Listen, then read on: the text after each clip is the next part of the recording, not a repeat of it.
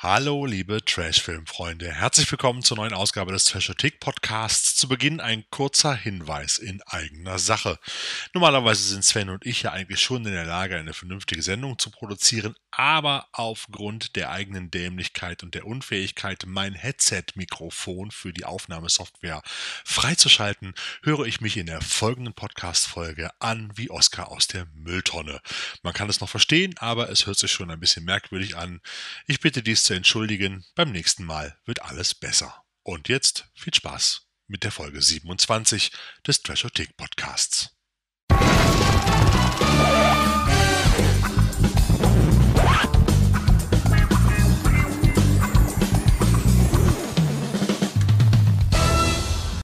Hier ist der Trashothek Podcast Folge 27.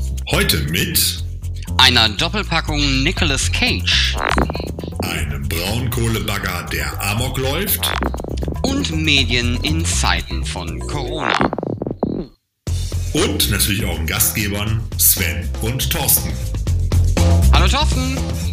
Hallo Sven, grüß dich. Ich hoffe, es geht dir gut und euch da draußen natürlich auch. Ganz wichtige Frage zu diesen Zeiten. Wir gehen mal davon aus, dass ihr alle artig zu Hause bleibt und euch an die Vorgaben haltet. Das tun wir auch. Deshalb auch wieder die Fernaufnahme. Sven, wie sieht es bei dir aus? Ähm, alles gut, ich kann und will nicht meckern. Ich habe tatsächlich ein bisschen mehr Zeit als sonst. Das heißt, ich kann Filme gucken und äh, das nutze ich gerade auch wirklich, wirklich, wirklich aus. Ja, dann hast du Glück. Ich hatte letzte Woche nicht so viel Zeit, aber egal.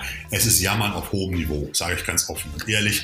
Also von daher, lass uns einfach loslegen. Wir reden über das Thema nachher so oder so nochmal. Kommen wir doch zu unserem wunderbaren, wie wir es genannt haben, Nicolas Cage Double Wobble. Es wäre ja fast ein Triple Feature geworden, aber äh, den dritten Film von Nicolas Cage, den, den sprechen wir nur ganz kurz an. Äh, den besprechen wir nicht so intensiv, aber du bist die Nummer eins heute mit Die Farbe aus dem All.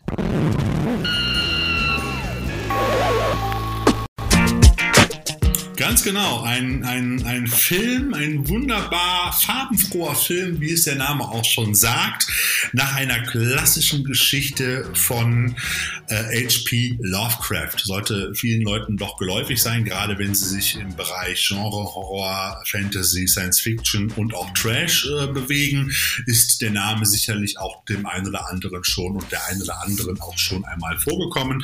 Und zu Lovecraft sage ich später noch ein bisschen ein paar Worte, aber es geht erstmal um die Farbe aus dem All. Einen wunderbar knalligen, geilen, ich weiß gar nicht, wie ich es beschreiben soll, Science Fiction, Supernatural, Horror, Konglomerat ähm, von Richard Stanley, der da die Regie geführt hat. Und das Spannende ist, äh, Richard Stanley hat jetzt sozusagen nach 23 Jahren sein Regie-Film-Comeback gefeiert, nachdem er damals nach äh, der Produktion und dem Dreh von DNA-Experiment Moment des Wahnsinns sozusagen erstmal alles hingeschmissen hat. Vielleicht erinnert man sich noch, weil er hat äh, im Prinzip zwischendurch eine ganze Menge kurzer Geschichten, Kurzgeschichten und auch ein paar Dokumentationen gedreht, aber keinen Spielfilm mehr. Dem einen oder anderen sagt Richard Stanley vielleicht auch noch was, weil er so Filme, so Klassiker gedreht hat wie Mark 13, Hardware oder auch Dust Devil. Übrigens beide Filme auch gerade in wunderbaren Editionen äh, vor einiger Zeit wieder erschienen. Aber kommen wir zu Die Farbe aus dem All. Richard Stanley, südafrikanischer Regisseur, mittlerweile 52 Jahre alt, hat sich diesem, dieser Gruselgeschichte von H.P. Lovecraft, die es bisher übrigens noch nicht zu einer Verfilmung geschafft hat, was ich interessant finde, ähm, hat sich derer angenommen und auch das Drehbuch selber geschrieben, wie er das bei fast, wie es bei so gut wie all seinen Verfilmungen äh, gemacht hat. Und äh, worum geht es bei Die Farbe aus dem Bevor All? wir in den ja? Inhalt gehen, ähm, vielleicht nochmal, weil du das gerade auch nochmal erwähnt hast, ist, äh, der wäre noch nicht verfilmt worden. Ähm, also ich weiß nicht, wie es bei dir aussieht, Thorsten. Ich bin kein Lovecraft-Experte. Ähm, habe ja. aber natürlich auch ein bisschen recherchiert im Vorfeld und die Lovecraft-Werke gelten als notorisch schwierig verfilmbar. Ähm, das jo. ist, glaube ich, so ein bisschen, das ist immer so ein Etikett, das ja, einige, das ja einige Autoren abbekommen haben im Laufe der Zeit. Ja. Und ähm, es, es, bevor du jetzt auf den Inhalt eingehst, es war halt ganz witzig. Ich habe den Film in der Vorbereitung mit einer Freundin geguckt. Ähm, der ich nur den Titel genannt habe und gesagt habe, okay, wir gucken den jetzt, ich muss den für die Sendung gucken. Und irgendwann in der Mitte des Films sagt die so, äh, das haben die, das haben die bei Lovecraft geklaut. Das kenne ich doch irgendwo her. Und ich sehe, ja, das ist ja auch eine Lovecraft-Verfilmung. Ähm, von daher, sie hat es also wiedererkannt. Äh, wichtig war jetzt, glaube ich, einfach der Punkt, ähm, und das ist ja dann vielleicht auch für die Bewertung gleich nochmal interessant, Lovecraft gilt nun mal als notorisch schwierig verfilmbar. Da gibt es übrigens auch, bevor wir jetzt zum Film kommen, nur am Rande noch zwei schöne Hörspielvarianten, die man sich auch jetzt in Zeiten von Corona vielleicht auch nochmal reinziehen kann. Also äh, wer zum Beispiel so Sachen wie Spotify oder Amazon Prime hat, äh, äh, der kann die sich dann da auch anhören. Da gibt es nämlich einmal aus dem, aus dem Gruselkabinett die Folge 90, die Farbe aus dem All, eher die klassische Variante, die so in den 30ern angesiedelt ist. Und dann nochmal von Oliver Döring, der auch, ich glaube, John Sinclair gemacht hat und diverse andere schöne Hörspielproduktionen, gibt es Oliver Dörings fantastische Geschichten. Da ist die Farbe aus dem All auf zwei CDs oder in zwei Teilen mit sehr bekannten Sprechern. Übrigens auch am Rande in einer Nebenrolle die Nicolas Cage Synchronstimme äh, im Hörspiel gewesen. Und das spielt so ziemlich in der Gegenwart, hat im Prinzip auch einen Bezug auf äh, aktuelle Umweltthemen und ist so ein bisschen in die Gegenwart geholt worden. So, und äh, ändert aber an der Handlung nichts. Die Hörspiele sind von der Handlung sehr identisch, außer in ihrer Ausführung. Äh, aber der Film weicht an einigen Stellen ab. Ich muss aber sagen, ich kenne die Originalgeschichte nicht. Deshalb kommen wir mal ganz kurz zum Inhalt. Oder hast du noch was, Sven? Nee, tatsächlich nicht. Äh, ich bin nee? bislang sehr zufrieden und gebe dir einen Daumen hoch. Ah, okay, vielen, vielen Dank. Okay, es geht um äh, Nathan und Theresa Gardner. Die beiden wollen aus äh, äh, wollen auf der alten Farm von Nathans Vater dem Trubel des 21. Jahrhunderts entkommen und mit ihren beiden Kindern ziehen sie quasi auf das abgelegene Gehöft in Neuengland oder New England und während sie noch als Brokerin im Homeoffice quasi weiterarbeitet, baut er Gemüse an und züchtet unter anderem Alpakas. Und plötzlich stürzt nur unweit vom Farmhaus ein Meteorit auf ihr Grundstück und nach mehreren Tagen verwandelt äh, sich um die Absturzstelle herum alles in wunderbare lila oder nennen wir es mal magenta Farben, weil ich habe nachgelesen, es ist wirklich die Farbe Magenta, weil es auch eine Farbe ist, die in der Natur nicht vorkommt. Die muss also künstlich angemischt werden. Und äh, ein Albtraum in Magenta, doch äh, das nimmt natürlich die Familie, wie bei solchen Filmen und bei solchen Geschichten immer, erst viel zu spät war. Wirklich viel zu spät, denn längst verwandeln sich auch die Tiere der Farben unter dem Einfluss der Farben und auch die Gardeners beginnen den Einfluss der außerirdischen Lebensform zu spüren. Ein verzweifelter Kampf gegen Wahnsinn und Mutation beginnt. Und mehr möchte ich über die Handlung gerade gar nicht erzählen, es weil das muss jeder. Aber sind nicht nur die Farben, Thorsten. Ne? Also es ist noch ja, ein anderes ja. Element. Hm? Das, das, Thema Wasser äh, spielt halt noch eine große Rolle. Und genau. ähm, das wird, taucht auch immer wieder dann auf. Also es sind, ne, wer, was da wie, wo, was beeinflusst, ist nicht immer ganz klar, ob jetzt das Wasser und die Farben oder die Farben auch das Wasser, aber das Wasser hat auf jeden Fall auch eine Rolle. Ja, ja, das auf jeden Fall. Und äh, es ist, es ist äh, eine, ich nenne das mal eine indirekte Alien-Invasionsgeschichte, so ein bisschen. Aber ich muss auch ganz ehrlich sagen, ich will jetzt gar nicht zu weit vorgreifen. Der Film, wenn ich jetzt die beiden Hörspiele auch zugrunde lege, die ich gehört habe, ich habe es nicht mehr geschafft, die Originalgeschichte zu lesen, äh, blendet da oder überspringt da die eine oder andere Sache auch oder nimmt sie verkürzt sie etwas, vielleicht auch um auf 90 Minuten zu kommen, wobei die Hörspiele beide kürzer waren. Aber ähm, ich glaube, da geht es mehr um die Optik halt auch in dem Film. Das ist eine spannende Geschichte, die haben wir sehr schön umgesetzt. Es gibt halt auch zum Beispiel nur am Rande, das ist jetzt nicht für die Handlung nicht wichtig, gibt es in den Hörspielen eine, ein, ein Part, ein Plot, wo ganz viele Insekten, magentafarbene Insekten, äh, äh, die Familie terrorisieren. Das wird in dem Film ja nur einmal ganz kurz angedeutet, aber noch nicht mal terror, terrormäßig, sondern da fliegt halt so ein lustiger Käfer aus dem Brunnen, wo halt dieses Wasser drin ist und alles einfärbt und äh, beeinflusst. Aber es gibt halt in dem Sinne keinen Insektenterror, vielleicht auch, weil es in dem Budget des Films nicht drin gewesen wäre, äh, diese ganzen Animationen zu machen von diesen lustigen kleinen außerirdischen Magentafarben, dann nennen wir sie mal Heuschrecken oder Krabbelfiecher halt so. Und da gibt's in den, in den Geschichten, in den Hörspielen wesentlich mehr. Wie gesagt, ich bin kein Lovecraft-Experte, deshalb kenne ich die Geschichte nicht. Aber man merkt schon Unterschiede und ich glaube, der Film hat, wie gesagt, für sein Budget 600 Millionen äh, Dollar, äh, 6 Millionen Dollar, 600 Millionen, 6 Millionen Dollar hat er, das wäre geil gewesen, ja, mehr als alle anderen Filme zusammen. Da wären auch noch Millionen Käfer drin gewesen bei 600 Millionen. Da wären auch noch Käfer, genau, drin gewesen. Für 6 Millionen Dollar sieht der echt gut aus. Die Special Effects, ich habe zwar in einigen den Kritiken, also die üblichen Amazon-Bewertungen von Kunden habe ich gelesen, scheiß Animationen, habe ich jetzt so nicht empfunden. Ich fand, der sah durchaus ordentlich aus, gut gefilmt, handwerklich gut umgesetzt halt. Da hat vielleicht irgendjemand irgendwas anderes geguckt und nicht gewusst, was er da geschrieben hat. Also ich fand, da waren keine schlechten Animationen oder irgendwas drin. Ich weiß, ist dir da irgendwas aufgefallen? Also mir nicht, sorry. Nee, nee, nee, also das, das war das, was mir sehr positiv an dem Film aufgefallen ist. Also dieses ganze ähm, Lovecraft-Farbspektrum, das er da anspricht in, den, in der Geschichte, ähm, visuell darzustellen, ist natürlich heutzutage auch nicht ganz einfach. Also da noch irgendwas Neues dem Ganzen abzugewinnen. Mhm. Was mir persönlich sehr gut gefallen hat, ähm, ich sag jetzt nur mal Alpakas als Stichwort, ähm, da waren die Effekte sehr, sehr, sehr solide und auch meines Erachtens nach zu Teilen handgemacht. Also das war ja. nicht alles CGI. Ähm, das fand ich ganz gut. Eine andere Verwandlungsszene, die noch vorkommt im Film, die ist auf jeden Fall CGI gestützt, aber halt auch gut umgesetzt. Also nicht, dass man und da heftig. Sagt, äh, heftig und aber auch gut umgesetzt. Also ja. nicht, dass man sagt von wegen Augenkrebs oder so, alles gut umgesetzt. Ich fand das von der von der Produktion her, auch das ähm, das ganze Farmhouse-Setting, ähm, auch die die Kameraführung und sowas. Ähm, ich fand, das war eine sehr sehr sehr solide Nummer in Anführungsstrichen und es hatte, ähm, du hast den Begriff mal bei der bei der ersten Vorbesprechung hast du das mal erwähnt, es hat dann doch auch diesen Arthouse-Trash-Look, ähm, der halt ja. einfach gut aussieht. Ja, er sieht gut aus. Also Trash muss ja nicht immer schlecht aussehen, aber ich finde halt trotzdem ist der Film insgesamt an sich, wenn man sich das alles anguckt und auch natürlich auch durch die Besetzung, Nicolas Cage ist natürlich, äh, er ist ein guter Schauspieler, da wollen wir nicht drüber reden, sonst hätte er auch nie einen Oscar bekommen oder sowas. Aber ähm, es ist halt insgesamt passt es halt alles super rein und es ist schon eine, nennen wir es mal, eine Luxus-Trash-Gurke, um ganz ehrlich zu sein. Und auch die Handlung an sich ist ja jetzt nicht besonders kompliziert Welt oder hat enorm viele Twists oder Überraschungen. Man weiß, was auf einen zukommt und es bahnt sich ja auch quasi alles an. Es ist ja nicht so, dass man jetzt wirklich total überrascht wird. Also du weißt ja im Prinzip immer mehr als die Protagonisten im Film und du weißt ganz genau wie bei den klassischen Horrorfilmen halt auch, nein, tu das nicht, pack das nicht an, das ist keine gute Idee, trink das Wasser nicht und so weiter. Also das meine ich auch mit so ein bisschen Trash. Es ist halt nicht intelligent umgesetzt, sondern eher im klassischen Stil ich gehe auch mal davon aus, dass auch die Lovecraft-Geschichten eher so in dieser Richtung sind.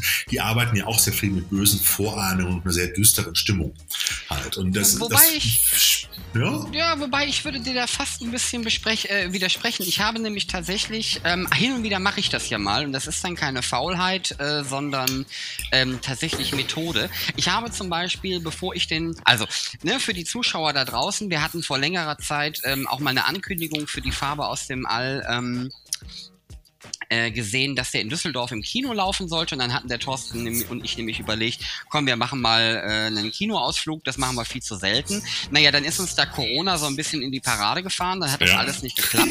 Ich habe aber, wie gesagt, bis auf die Tatsache, dass ich wusste, dass es eine Lovecraft-Verfilmung ist ähm, und dass Nicolas Cage mitspielt, habe ich über den Film nichts im Vorhinein gewusst. Und habe mir auch mhm. bewusst vorher nichts angeguckt, ähm, weil ich mich okay. einfach auch mal überraschen lassen wollte.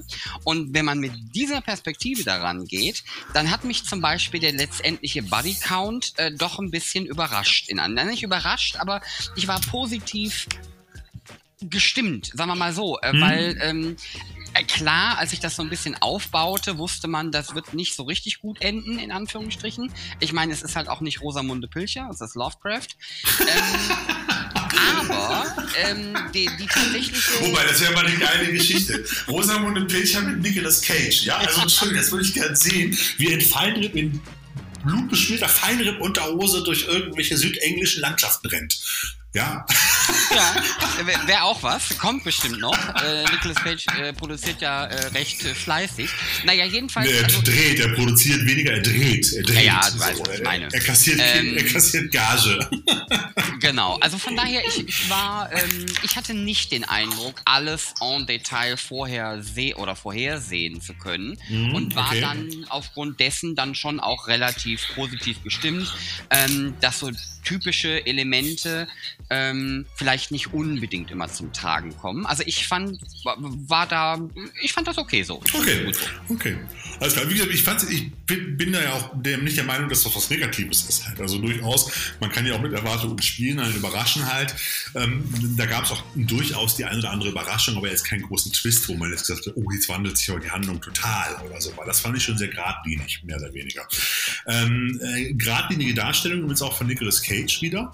Äh, ähnlich wie bei Mandy, ziemlich, ziemlich schräge Performance. Also mich hat sehr stark an Mandy erinnert zwischendurch. Vielleicht lag es auch daran, was in, weil in Mandy auch sehr auf die Farbe Lila vorgekommen ist oder Magenta. Es mhm. gab auch so schrille Töne. Vielleicht auch das und der auch da so immer am, auch dem, dem Wahnsinn nicht nur nahe, sondern auch schon äh, erlegen war. Und das ist ja auch jetzt hier bei Farbe aus dem All ab einem bestimmten Punkt auch ganz offensichtlich.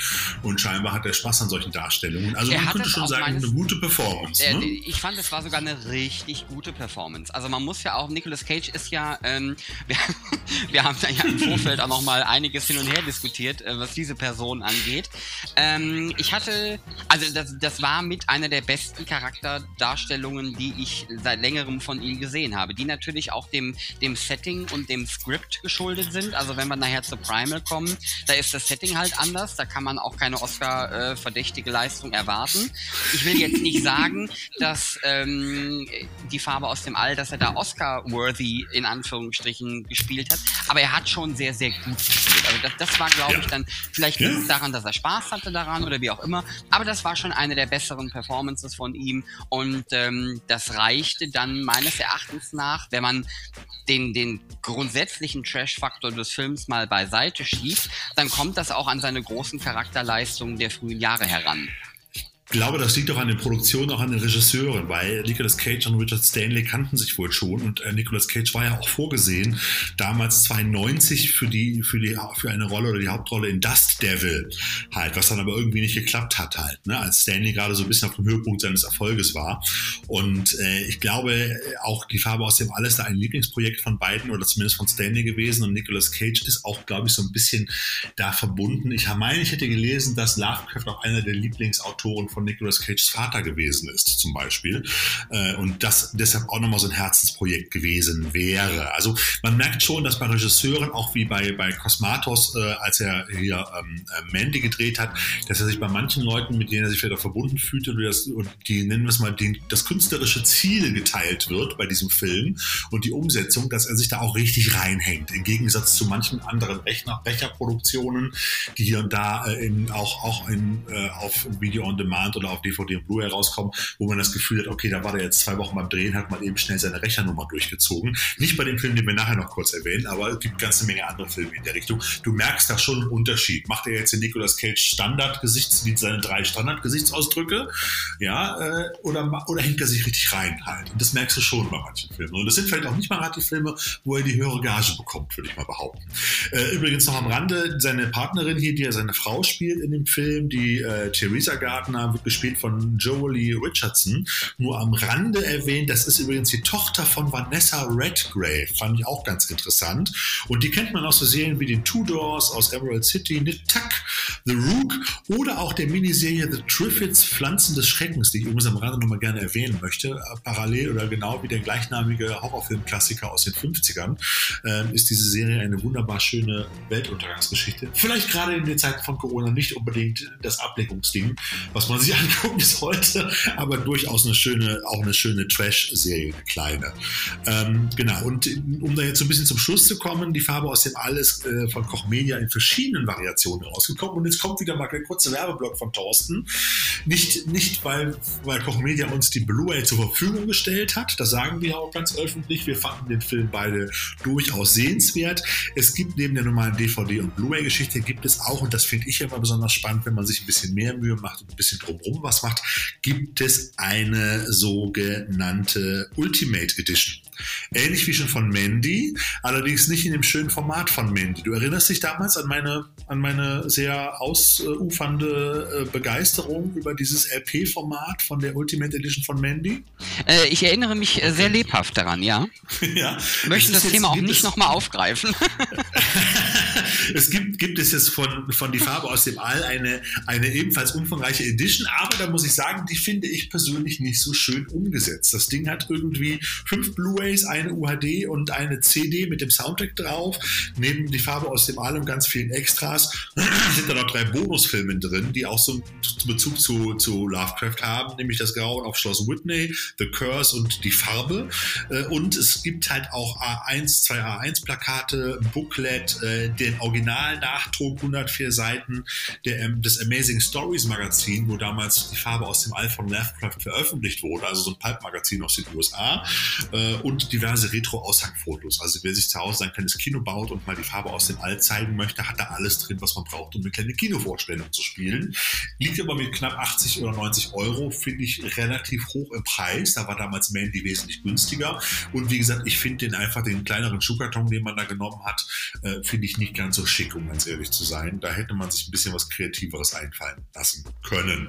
Also insofern nicht die große Werbung, aber für die, die es interessiert, ich überlege auch noch, wenn der Preis ein bisschen sinkt, werde ich mir, glaube ich, dieses, diese Edition auch für meine Sammlung äh, zulegen. Ich gehe davon aus, dass der Preis in den nächsten Wochen da oder Monaten auch sinken wird, weil ich glaube, es wird nicht so viele Fans geben, dass diese limitierte Auflage schnell vergriffen sein wird, um ganz ehrlich zu sein.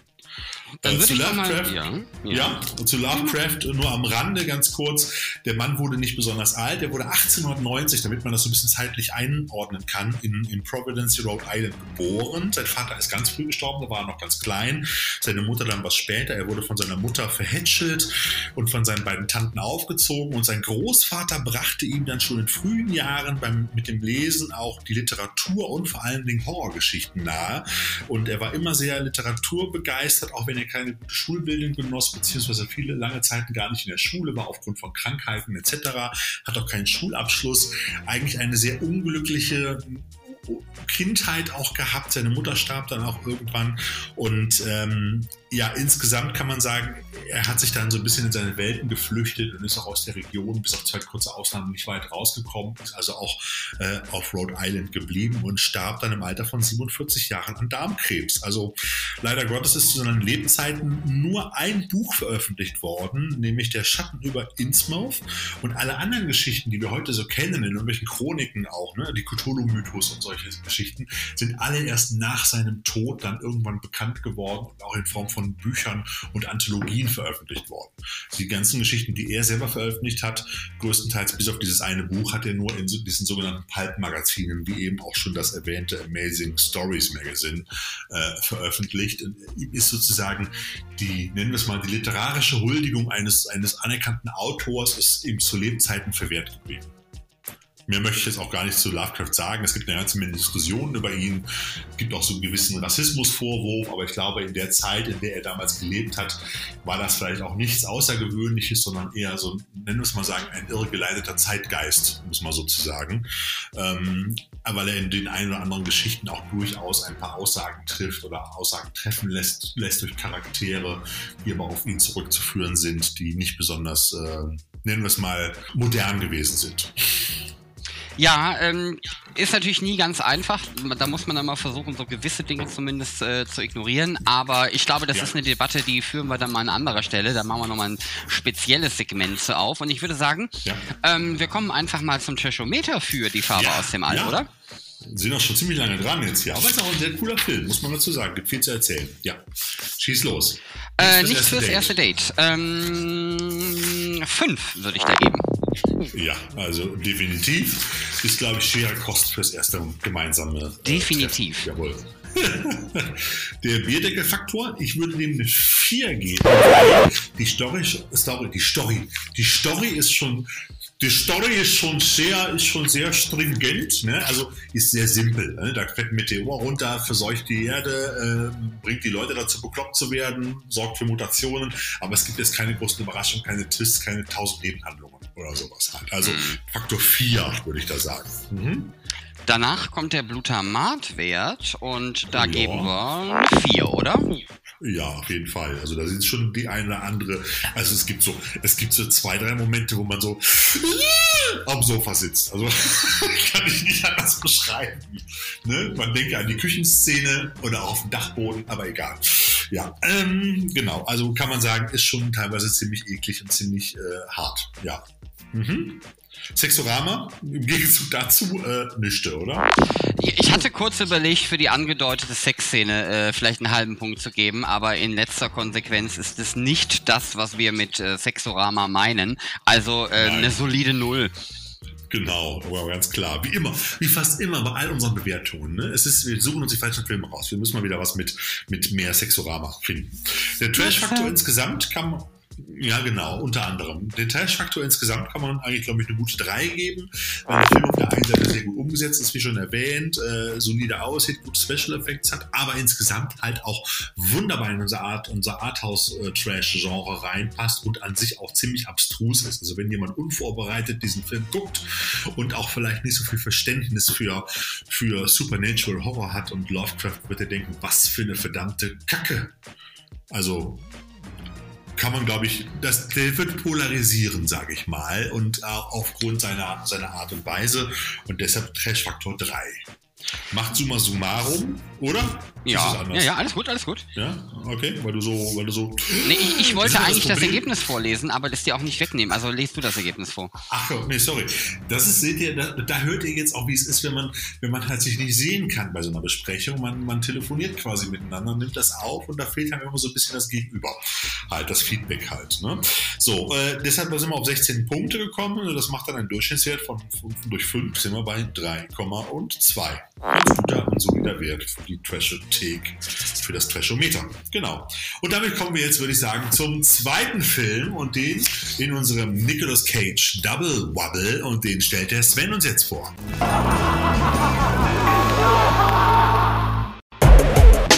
Genau, ihr habt schon gehört, Primal ist der zweite Film.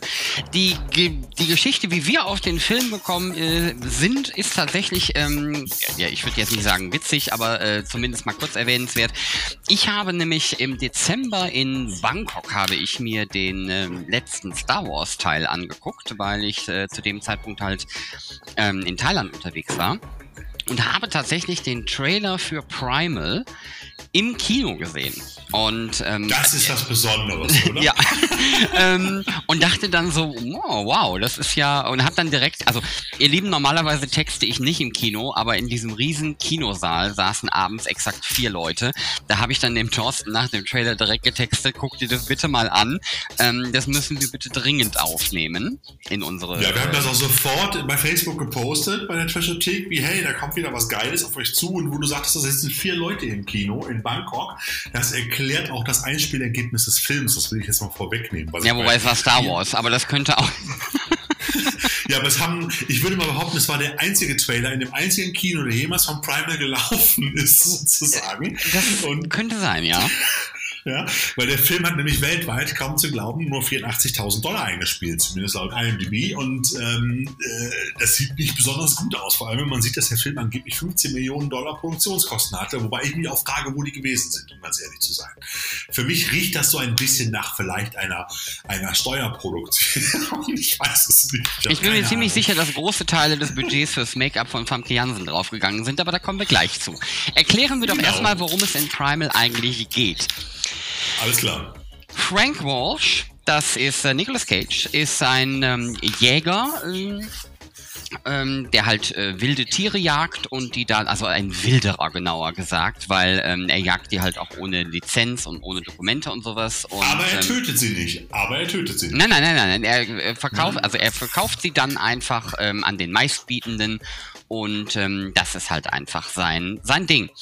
Ähm, dann läuft ihm relativ zügig im Film, läuft ihm, während er dann darauf wartet, dass das nächste Tier in seine Falle geht, läuft ihm ein, ähm, ein weißer Jaguar quasi ähm, über den Weg und den fängt er dann tatsächlich auch und das Ding ist halt super, super, super selten und deswegen ist das für ihn quasi der Jackpot. Ähm, da steckt richtig Geld drin. Dann ähm, baut sich noch so ein bisschen Spannung auf, ähm, weil als er versucht, die Tiere zurückzubringen ähm, zum Hafen, äh, sind dann die ortsansässigen Einwohnerinnen doch etwas skeptisch, was dieses Tier angeht, weil sie das auch für ein böses Oben halten. Und ähm, er fährt dann auf jeden Fall zu dem Hafen, packt die ganzen Viecher aufs Schiff und will die dann dementsprechend verschiffen. Da kommt dann aber noch ins Spiel, dass ähm, ein ähm, weltweit gesuchter, beziehungsweise also einer der richtig wirklich Bösen, ähm, in diesem Land gefangen genommen wurde, beziehungsweise jetzt ausgeliefert wird. Und weil die ganze Geschichte schnell gehen muss, wird der ähm, Schwerverbrecher dann halt mit einem Team von ähm, Soldaten, Agenten, ähm, Polizisten, so ganz genau weiß man es jetzt auch nicht, äh, quasi auf ein Team von ein Team von Deppen, Entschuldigung. auch das kann man vielleicht so sagen. Naja, jedenfalls wird er dann, ähm, dieser Schwerverbrecher, mit auf das Schiff verfrachtet, auf dem auch Nicolas Cage und die äh, Tiere sind. Und ähm, dann geht's auch relativ schnell los. Ebenfalls mit an Bord ist äh, der nächste Haupt, oder einer der ja, ich sag mal Hauptcharakter, wobei das vielleicht jetzt auch nicht ganz stimmt, ähm, nämlich die Ärztin äh, Dr. Ellen Taylor, weil dieser Schwerverbrecher nämlich auch äh, zwischendurch wohl irgendwelche Anfälle hat und dergleichen. Deswegen ist sie halt mit dabei, um das Ganze im Auge zu behalten. Mhm. Jetzt kommt es dann so, wie es kommen muss. Der Verbrecher bleibt natürlich nicht da, wo er ist. Das wäre ja auch ein sehr langweiliger Film, wenn man den einfach über den Ozean schippern würde und dann wäre es das. Bei seiner Flucht oder im, im Rahmen äh, seines äh, Ausbrechens, lässt er dann aber auch die von Nicolas Cage aka Frank Walsh ähm, gehüteten Tiere frei, die dann ebenfalls auf dem Schiff äh, quasi frei drehen. Und äh, somit äh, ergibt sich dann so dieses Katz-und-Maus-Spiel. Auf der einen Seite muss äh, Frank Walsh dann halt ähm, den Verbrecher fangen, weil der ist jetzt auch nicht so, dass der sagt, ja, ich sitze hier irgendwo und warte, bis die Nummer durch ist, sondern der fängt halt auch an, die ersten, den Buddy-Count etwas in die Höhe zu treiben. Und parallel sind halt die Tiere auch noch auf dem Schiff unterwegs, die ebenfalls für Trouble sorgen. Ja, und das ist das, was äh, der arme Nicolas Cage dann halt quasi tun muss, mit Unterstützung von zwei, drei Nebencharakteren oder, ja, ich sag mal Nebencharaktere. Unter anderem, wie gesagt, Famke Jansen als Dr. Ellen Taylor. Ähm, Kevin Durant ist übrigens der Bösewicht als Richard Loeffler. Und äh, nicht ganz unbekannt ist ähm, Michael, ich würde sagen Imperioli, ähm, als äh, Paul Freed. Den kennen mhm. die Experten des Genres noch aus Die Sopranos. Genau. Das heißt also, den Neffen von Toni. Ne? Genau. Ne? Ähm, und auch Famke Jansen. Nase. Auch Famke Jansen ist, äh, Famke Jansen ist ja jetzt ähm, durchaus ein Name, ne? Äh, ehemaliges Bond-Girl in den X-Men-Verfilmungen mit drin gewesen und so. Also ist, ist, ist, noch, ein, ist noch ein Name. Und, und, Thorsten, nein, nein, nein, mein Film. Und Hauptdarstellerin einer meiner Lieblings-Trash-Perlen, nämlich Deep Rising, aka oh. Octalus und den, den, den Neben aus der, der Tod aus der Tiefe war es, genau. Einer meiner Lieblingsfilme, ähm, in dem ich sie auch sehr großartig finde. Sie ist also auch mit dabei. Ich habe in der Vorbereitung, also ich meine, meine, im, im Gegensatz zum Thorsten schreibe ich zum Beispiel, ich mache immer eher so Bullet Points als Texte, habe aber natürlich auch überlegt, wie ich gewisse Dinge beschreiben soll. Und dann kam mir so eine Formulierung in den Sinn, Nicolas Cage sieht auch nicht mehr so ganz frisch aus. Ähm, ja. Das ist natürlich auch ein bisschen gewollt an der Stelle, ne? so mit drei Tage Bart und allem drum und dran. Man will ihm also diesen leicht verranzten Look will man ihm halt auch geben. Und ich habe in irgendeiner Kritik im Internet habe ich dann gelesen, der abgehalfterte Stiefbruder von Indiana Jones. Und ähm, das äh, trifft es dann eigentlich auch ganz gut. Also ähm, ich sag mal so, Charaktertiefe ist da jetzt ähm, nicht so angesagt in dem Film. Ähm, das ist dann wieder eher so ein Film, wo Nicolas Cage zwei Wochen ähm, vor einem Greenscreen rumgehüpft ist. Ähm, aber okay. Aber eine schöne so, Schnoddrigkeit, finde ich, liegt er da an den Tag. Eine schöne, eine schöne Schnoddrigkeit. Ähm, es, es, gibt dann im Film so zwei, drei Sachen, die ähm, bemerkenswert sind und äh, wo man mal kurz drüber reden kann. Also das Setting ist halt ein ideales Trash-Setting und äh, wie gesagt, als ich den Trailer gesehen habe, war ich äh, sehr begeistert davon. Der Film selber wusste auch zu unterhalten, keine Frage, kann man durchaus gucken, ähm, überhaupt kein Problem. Die Tiere allerdings, äh, insbesondere der weiße Jaguar, ähm, haben dann weit weniger Relevanz für den Film, als man tatsächlich wollen würde. Oder sie tauchen halt relativ wenig auf. Gut eingesetzt, da wo sie eingesetzt werden, aber es werden zum Beispiel insgesamt mehr oder minder auch nur drei Arten wirklich quasi mit eingebunden in die Geschichte. Ähm, auch nicht wirklich überraschend. Ähm, von daher, da wäre Hm. mehr drin gewesen. Ne? Also Ja. da wäre vielleicht noch ein Nashorn drin gewesen, das irgendwie irgendwas macht oder so. Aber da hat natürlich dann, äh, ich kann das verstehen, da hat das, C- da hat das CD, äh, CGI einfach, das Budget, da hat dann nicht mehr gepasst an der Stelle. Und deswegen musste man sich Äh, auf bitte, das der Film hat konzentrieren. 15 Millionen gekostet. 15 Millionen. Ich weiß, Ja. Thorsten, aber die müssen woanders hingegangen sein, weil auch der weiße Jaguar ist jetzt. Also wir haben ja in, das darf man natürlich budgettechnisch nicht vergleichen, aber wir haben ja gesehen mit König der Löwen, was möglich ist, technisch Ja, gesehen. da muss er aber noch, da muss er aber noch eine Null, äh, äh, da muss er aber noch mal eine Null dranhängen und das noch mal zwei nehmen, sehr wahrscheinlich. Aber ähm, Alles gut, aber ich will nur darauf hinaus, wir wissen, was technisch möglich ist. Und Ja. dahinter bleibt der weiße Jaguar also einige Schritte zurück. Einige, um das mal ähm, höflich zu Ja. formulieren. Ähm, von daher die gesamte, das gesamte Tierbrechen, die Tiere, gefährliche Tiere brechen aus Setting, ähm, ist zwar vorhanden im Film und auch okay umgesetzt, hätte meines Erachtens nach aber noch stärker in den Fokus gerückt, werden können. Ähm, da sind für mich quasi Chancen vergeben worden an der Stelle. Ja, jede Menge. Ich fand das, hab das auch so empfunden. Ich hatte mich auf eigentlich auf eine schöne Mischung aus Stirb langsam und Tierhorror gefreut, ja, so in der Richtung. Ähm, äh, aber es ist dann doch eigentlich mehr, mehr Alarmstufe Rot als Snakes on a Plane geworden. Also muss man einfach mal so sehen. Der, man hatte auch keine Angst vor diesem Panther. Der ist halt zwei, dreimal aufgetaucht. Das war so ein bisschen der Effekt wie bei den Zombies von Walking Dead. So, dem Motto, guck mal, da kommt er wieder. Ja, aber passiert ja eh nichts. Also, weißt du, so ein bisschen so, ich hatte nie Angst um die Hauptdarstellerin oder Hauptdarsteller wegen des Panthers. Eigentlich war Kevin Durant das viel größere Raubtier in dem Film. Und auch da muss ich sagen, also er, er spielt schauspielerisch, hat er das wirklich gut umgesetzt, da gibt's nichts zu meckern. Ähm, aber so dieser Wahnsinn, der ihm da auch zugeschrieben wurde und den er auch gespielt hat, also der, der, der, der, Blick, den er da einfach drauf hat, den gesamten Film über, das wirkt alles schon ein bisschen crazy, ähm, lässt sich dann aber in seinen Taten nur bedingt wiederfinden, in Anführungsstrichen. Also klar, Body Count ist relativ hoch, aber halt auch sehr unkreativ. Im, im größten Ja. Teil. Ähm, da hatte ich mir ein bisschen mehr, weiß ich nicht, Bestialität oder dergleichen gewünscht, vielleicht auch passend ähm, zum Tierthema des Films. Also da- da sind für mich Chancen vergeben worden, aber ist nicht dramatisch. Was allerdings immens dramatisch ist, und das ist jetzt, das hat nichts das hat nichts mit Lookism zu tun. Ich bin jemand, ähm, ich, ich mag reife Schauspielerinnen, die zu ihrem Alter stehen. Ähm, und diverse Schauspielerinnen können das auch richtig gut spielen. Und ich brauche auch nicht so einen so einen- so einen Babe-Faktor oder dergleichen. Also das brauche ich wirklich alles nicht. Ähm, da ist mir dann einfach eine, eine, eine gute Präsenz auf der ähm, Leinwand ist mir da wichtiger. Ich weiß nicht, was Famke Jansen genau mit ihrem Gesicht angestellt hat in den letzten anderthalb Jahren. Ähm, die Gerüchte sagen, es wäre Botox.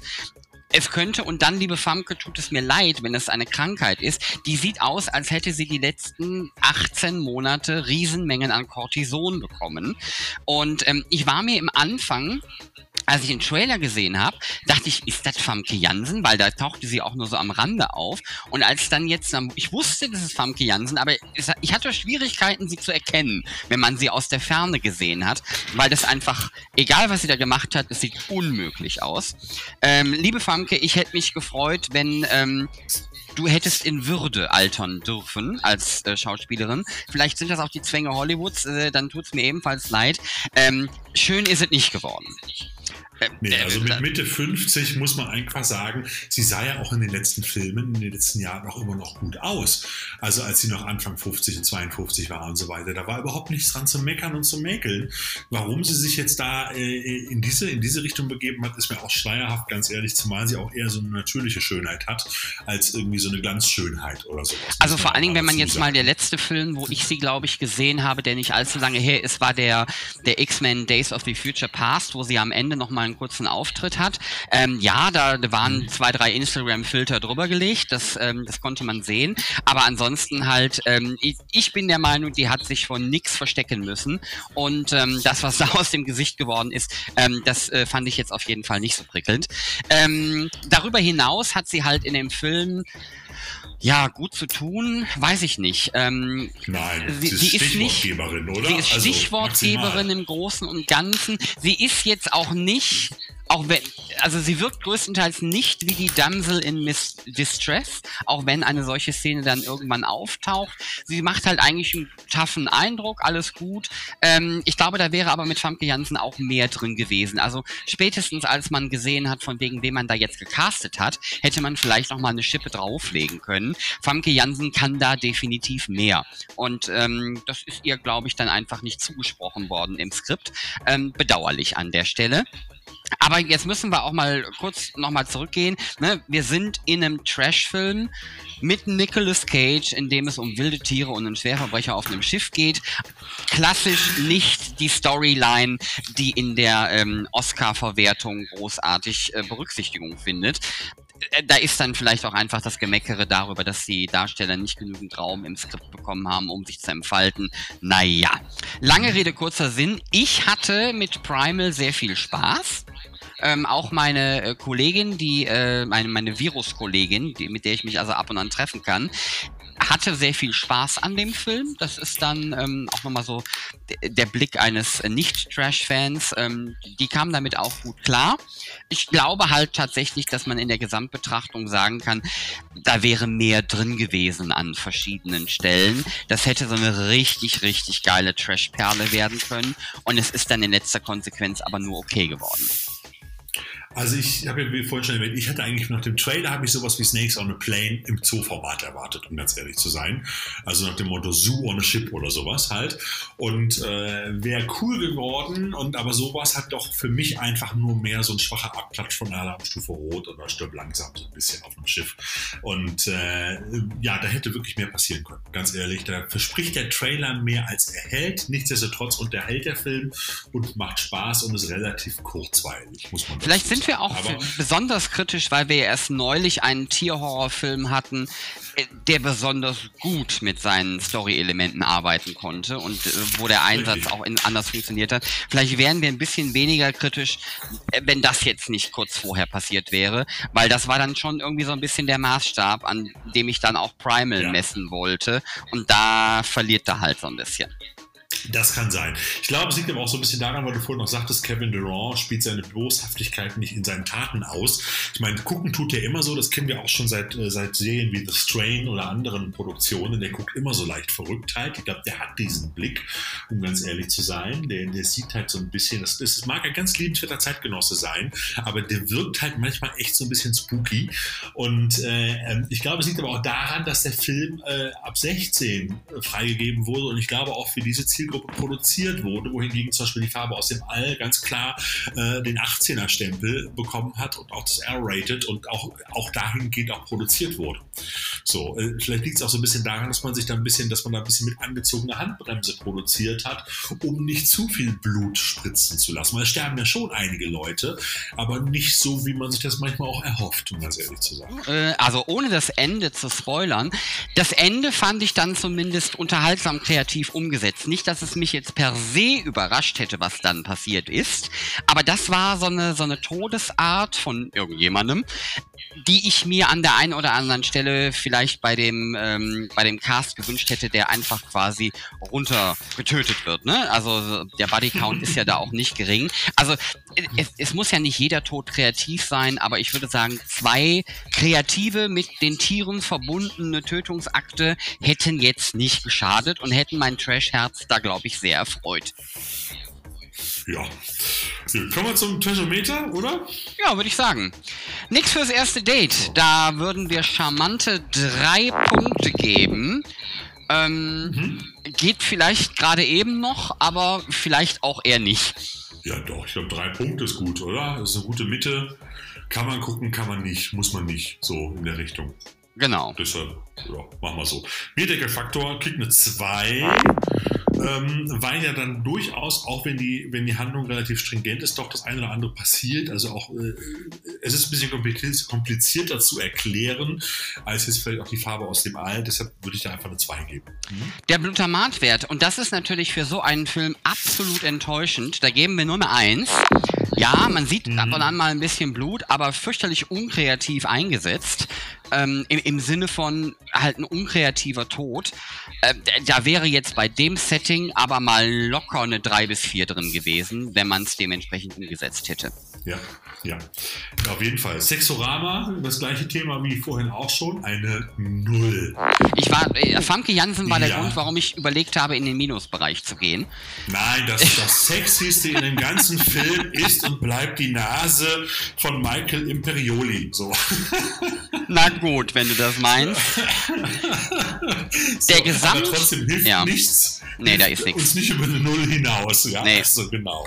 Mhm. Der Trash-Faktor beläuft sich damit auf einer soliden 4. Denn das Gesamtsetting, also ne, ohne den, ne, die, die, grobe Story, die einfache Story, losgelöst von der Umsetzung, ist ja schon arg trashig. Ja, ja, das ist so. Also kommen wir auf 3, 2, 1, sind wir bei 6 plus 4 sind 10. 10 durch 5, 2,0. Alles klar. Auch wieder ein schöner Wert auf unserem Trashometer, auf unserer Trashothek, Richterskala für betreutes Trashfilm gucken. So, und genau. äh, apropos betreutes Trashfilm gucken, kommen wir doch jetzt direkt zum nächsten Punkt zu, was sollen wir anderes sagen? Nein, wir wollten ja noch über einen, einen weiteren Film äh, mit Nicolas Cage kurz reden, zumindest hier kurz erwähnen. Sven, schieß mal los. Du hast noch einen Film ausgegraben, den ich mir auch angeguckt habe und ich fand ihn auch sehr interessant und sehr gut. es ist, äh, es ist übrigens, liebe Zuschauerinnen da draußen, es ist ein Highlight, dass ich mal irgendwas vorschlage. Normalerweise ist der Thorsten nämlich derjenige, der einfach auch die, die Ex mehr Expertise hat als ich. Aber diese Nicolas, diese Nicolas Cage, ähm, ich sag mal Gurke, ohne das negativ zu meinen, die ist mir nämlich irgendwann im Leihangebot von iTunes über den Weg gehüpft. Und ähm, sein Konterfei war auf dem Cover halt gut zu erkennen. Und dann bin ich da draufgegangen, habe den Preis gesehen, 99 Cent in der Verleihung und habe gedacht, boah. Dann habe ich mir kurz die Story durchgelesen und habe gedacht, ach, 99 Cent Nicolas Cage, da machst du nichts verkehrt. Und tatsächlich hat man da nichts verkehrt gemacht. Es geht um den Film A Score to Settle, also quasi eine Rechnung, die zu begleichen ist. Und die Kurzfassung ist, Nicolas Cage ist ein äh, Krimineller, der im Knast landet, recht lange auch, dann irgendwann freikommt und dann beginnen möchte, noch offene Rechnungen zu begleichen. Ähm, er ist übrigens freigekommen, weil er todkrank ist und ohnehin nicht mehr so lange zu leben hat. Ja, und dann entwickelt sich dieser Film und ähm, wie hatten wir das gesagt, es ist auch kein, kein Meisterwerk per se, aber auch ein Film, der gut zu unterhalten weiß. Ähm, ich würde den schauspielerisch auf der, in der Cage-Skala quasi zwischen Primal und die Farbe aus dem All ansiedeln. Er gibt eine sehr solide ähm, Performance ab, meines Erachtens nach. Und dieses Rächerthema ist ja prinzipiell bei uns auch durchaus im äh, Trash-Segment ganz beliebt. Also wenn man noch äh, sagt, okay, ich gucke mir jetzt zwei Nicolas Cage-Filme an, weil ihr mir die empfohlen habt, ähm, dann könnt ihr auch noch auf den dritten gehen. Der weiß Gott nicht schadet und nicht ärgert, sondern wirklich sehr unterhaltsam ist und äh, meines Erachtens nach auch schön produziert. Wie gesagt, ähm, so, so ein kleiner, solider Film, wo man hinterher sagt, ach, der war nett. Genau. Schöne Geschichte, ein bisschen Vater-Sohn-Effekt mit drin halt auch und äh, ein bisschen Rachegeschichte, ein bisschen Familienbande, hat also alles so ein bisschen was, ist gut umgesetzt und äh, hat durchaus auch die eine oder andere Überraschung parat, muss man dazu sagen. Ja, ja egal, ob ihr das Nicolas Cage Double Wobble ähm, euch gönnen wollt oder vielleicht sogar ein Triple Feature, da ist eine ganze Menge dabei für die äh, vielleicht eher langweiligen Corona-Tage, sofern sie denn bei euch langweilig sind. Da gibt uns Nicolas Cage auf jeden Fall was mit auf den Weg und bei keinem der Filme macht man irgendwas verkehrt. Ganz genau. Und damit ihr noch ein bisschen Cage-Input bekommt von uns, haben wir natürlich jetzt unsere Top 5 uns auch sozusagen rausgesucht und nennen, bringen jetzt sozusagen die Trashothek Top 5 der Nicolas Cage-Filme, äh, wo ihr natürlich nicht so Filme wie Corellis Mandoline drin finden werdet. Das to Settle hat das auch nicht in die Top 5 geschafft, ebenso wenig Face Off, auch wenn beide Filme sehr gut sind und äh, nett umgesetzt sind.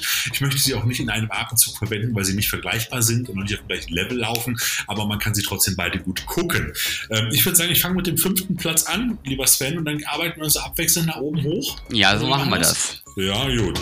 Also auf Platz 5. Und da weiß ich, dass dieser Film damals böse gescholten wurde und als, als ganz fürchterliches Remake eines schönen alten britischen Horrorklassikers daherkommt, nämlich Wicker Man, Ritual des Bösen aus dem Jahr 2006, in dem Nicolas Cage einen Kopf spielt, der auf eine Insel fährt, um dort äh, Ermittlungen aufzunehmen wegen des, Verschwind des Verschwinden eines Kindes oder so. Ich erinnere mich noch düster dran. Das Original The Wicker Man, eine ganz große englische Horror-Ikone Ikone aus den frühen 70ern, glaube ich, war es, mit Christopher Lee unter anderem als großen, als großen äh, Sektenanführer. Ein tolles Ding, was es bis heute, soweit ich weiß, auch äh, von Studio Kanal nur in wunderbarer Blu-ray-Fassung gibt, aber nicht synchronisiert, sondern nur im englischen Original mit deutschen Untertitel. Muss man sich trotzdem angucken. Aber Platz 5 von Wickerman, also das Remake mit Nicolas Cage, ist aufgrund seiner doch sehr spleenigen Art und seiner ziemlich abgefahrenen Erzählweise und auch einer sehr äh, auch an Mandy und auch äh, die Farbe aus dem All äh, erinnernden Performance von Nicolas Cage bei uns in der Top 5 gelandet. Man kann diesen Film, wenn man das Original ausblendet, doch herrlich gucken. Ja. Der nächste Film, den ich vorstellen darf, ist jetzt aber auch ist jetzt auch nicht unkontrovers, sagen wir mal so. Da haben wir nämlich. Das ist Top ja, ja, ja, ja, alles gut, alles gut. Ähm, ich habe die Ehre, euch auf Platz 4, nämlich Ghost Rider, näher zu bringen. Und ähm, ja, was soll man zu dem Film großartig sagen? Ähm, eine wunderbare, eine wunderbare Comic-Verfilmung. Nicolas Cage zu 80% mit einem Totenschädel auf der Birne projiziert. Sozusagen, er spielt da Johnny Blaze aus dem Jahr 2007. Es gibt ja so ein Remake, äh, nicht ein Remake, einen zweiten Teil auch davon, auch mit Nicolas Cage. Äh, allerdings damals auch, der zweite Teil wurde nicht mehr in den USA produziert, sondern im Ostblock. Ich glaube in, in, in, Ungarn oder Tschechien oder irgendwie sowas. Ja, also, was soll man dazu sagen, Sven? Der, Typ spielt einfach einen durchgeknallten Evil Knievel der als Toter wiederkommt, als Dämon. Richtig, viel mehr kann man zu dem Film auch nicht sagen. Also es ist definitiv ein sehr unterhaltsamer Film. Ähm, spielt jetzt aber auch, was CGI angeht, jetzt nicht ganz, ganz, ganz vorne weit mit. Ähm, äh, aber nein. wie gesagt, kann man durchaus gucken. Sehr unterhaltsam aber es gehört jetzt nicht zu den besten Comic-Verfilmungen insgesamt gesehen. Wir sind ja hier auch nicht das, das Oscar-Komitee, also von daher alles in Ordnung. Ähm, Platz 4, wie gesagt, Ghost Rider. Falls ihr ihn noch nicht gesehen habt, habt, gerne nochmal einen Blick drauf werfen. Genau, übrigens auch ein sehr schöner Gastauftritt von Peter Fonda, ja, dem ewigen Easy Rider. Der passt da wie die Faust aufs Auge. Ähm, Platz Nummer 3, wollen wir gar nicht großartig drüber erzählen, haben wir gerade schon stundenlang gemacht. Die Farbe aus dem All, den haben wir einfach mit reingeschoben, weil wir der Meinung sind, der ist einfach so gut und auch so schön trashig und so schön unterhaltsam und auch blutig, dass der bei den Trashothek Top 5 mit der abgefahrenen Darstellung von Nicolas Cage auf jeden Fall mit reinkommt. Platz 3. Platz 2, da hat es Drive Angry hingeschafft. Und ich muss sagen, ich muss tatsächlich nochmal nachgucken, worum es denn in Drive Angry ging. Ich habe den nämlich, ich weiß nicht warum, ich habe den mit nur noch 60 Sekunden die ganze Zeit verwechselt. Nein. Weil nämlich auch die, das Filmposter gar nicht mal so weit davon weg ist. John das ist die bessere Variante von nur 60 Sekunden. Alles gut. Ähm, John Milton ist aus der Hölle ausgebrochen, um seine Enkelin vor dem Sektenführer Jonah King zu retten. Ich glaube, das ist jetzt auch alles, was ich zu dem Film großartig sagen muss, in Bezug auf die Story. Ja, im Prinzip ist das genau die Story. Ganz genau. Geile Autos, ein absolut geiler Nicolas Cage. Der Film ist damals in 3D gedreht worden. Ich habe ihn damals im Kino auch in 3D gesehen. Wunderbar. Halt tolle Autos, geile Verfolgungsjagden, äh, absolut geile Charakter, Charaktere. Äh, äh, der Schlüsselmeister, der dem, dem, dem aus der Hölle ausgebrochenen Nicolas Cage folgt, um ihn wieder einzufangen, göttlich. Ein Partyfilm, anders kann man es nicht beschreiben. Ein bisschen abgeguckt von Urlaub aus der Hölle mit Warren Oates und auch Peter Fonda. Aber unglaublich geiles Trash-Ding mit tollen Bildern. So, kann man nicht anders beschreiben. So, und wenn du jetzt zu Platz 1 kommst, lieber Thorsten, möchte ich dich bitten, an dieser Stelle nur über den Film und nicht über die wunderbare DVD-Blu-ray-Sonderedition, die es da auch gibt, zu reden, sondern nur über den Film.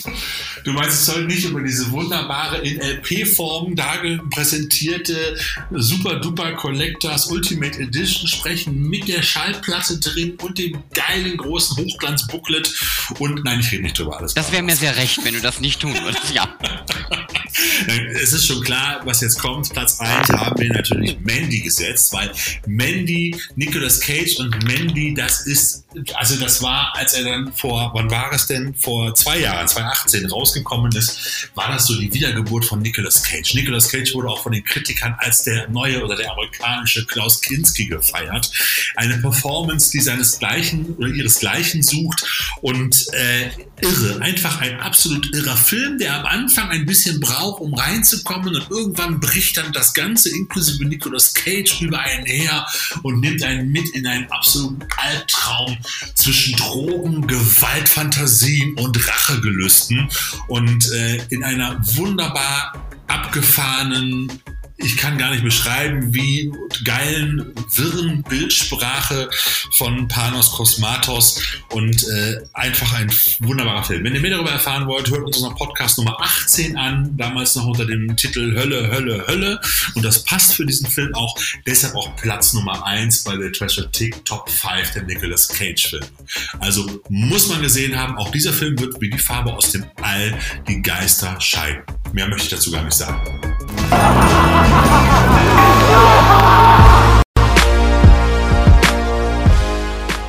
Es ist dann aber auch leider wieder an der Zeit, dass wir uns von jemandem verabschieden, der quasi unseren Planeten verlassen hat, denn am 24.03.2020 verstarb Regisseur, Autor und Produzent Stuart Gordon im Alter von 72 Jahren. Und ich als jemand, der jetzt nicht so der, der Stuart Gordon Experte ist, gebe da mal an den Thorsten weiter. Der hat da nämlich tatsächlich auch einiges zu, zu erzählen. Ja, es war, ich als ich es gelesen hatte, hat das mich schon ein bisschen berührt, muss ich ganz ehrlich sagen, an dem Tag, an dem, an dem die Meldung kam, dass Stuart Gordon gestorben ist.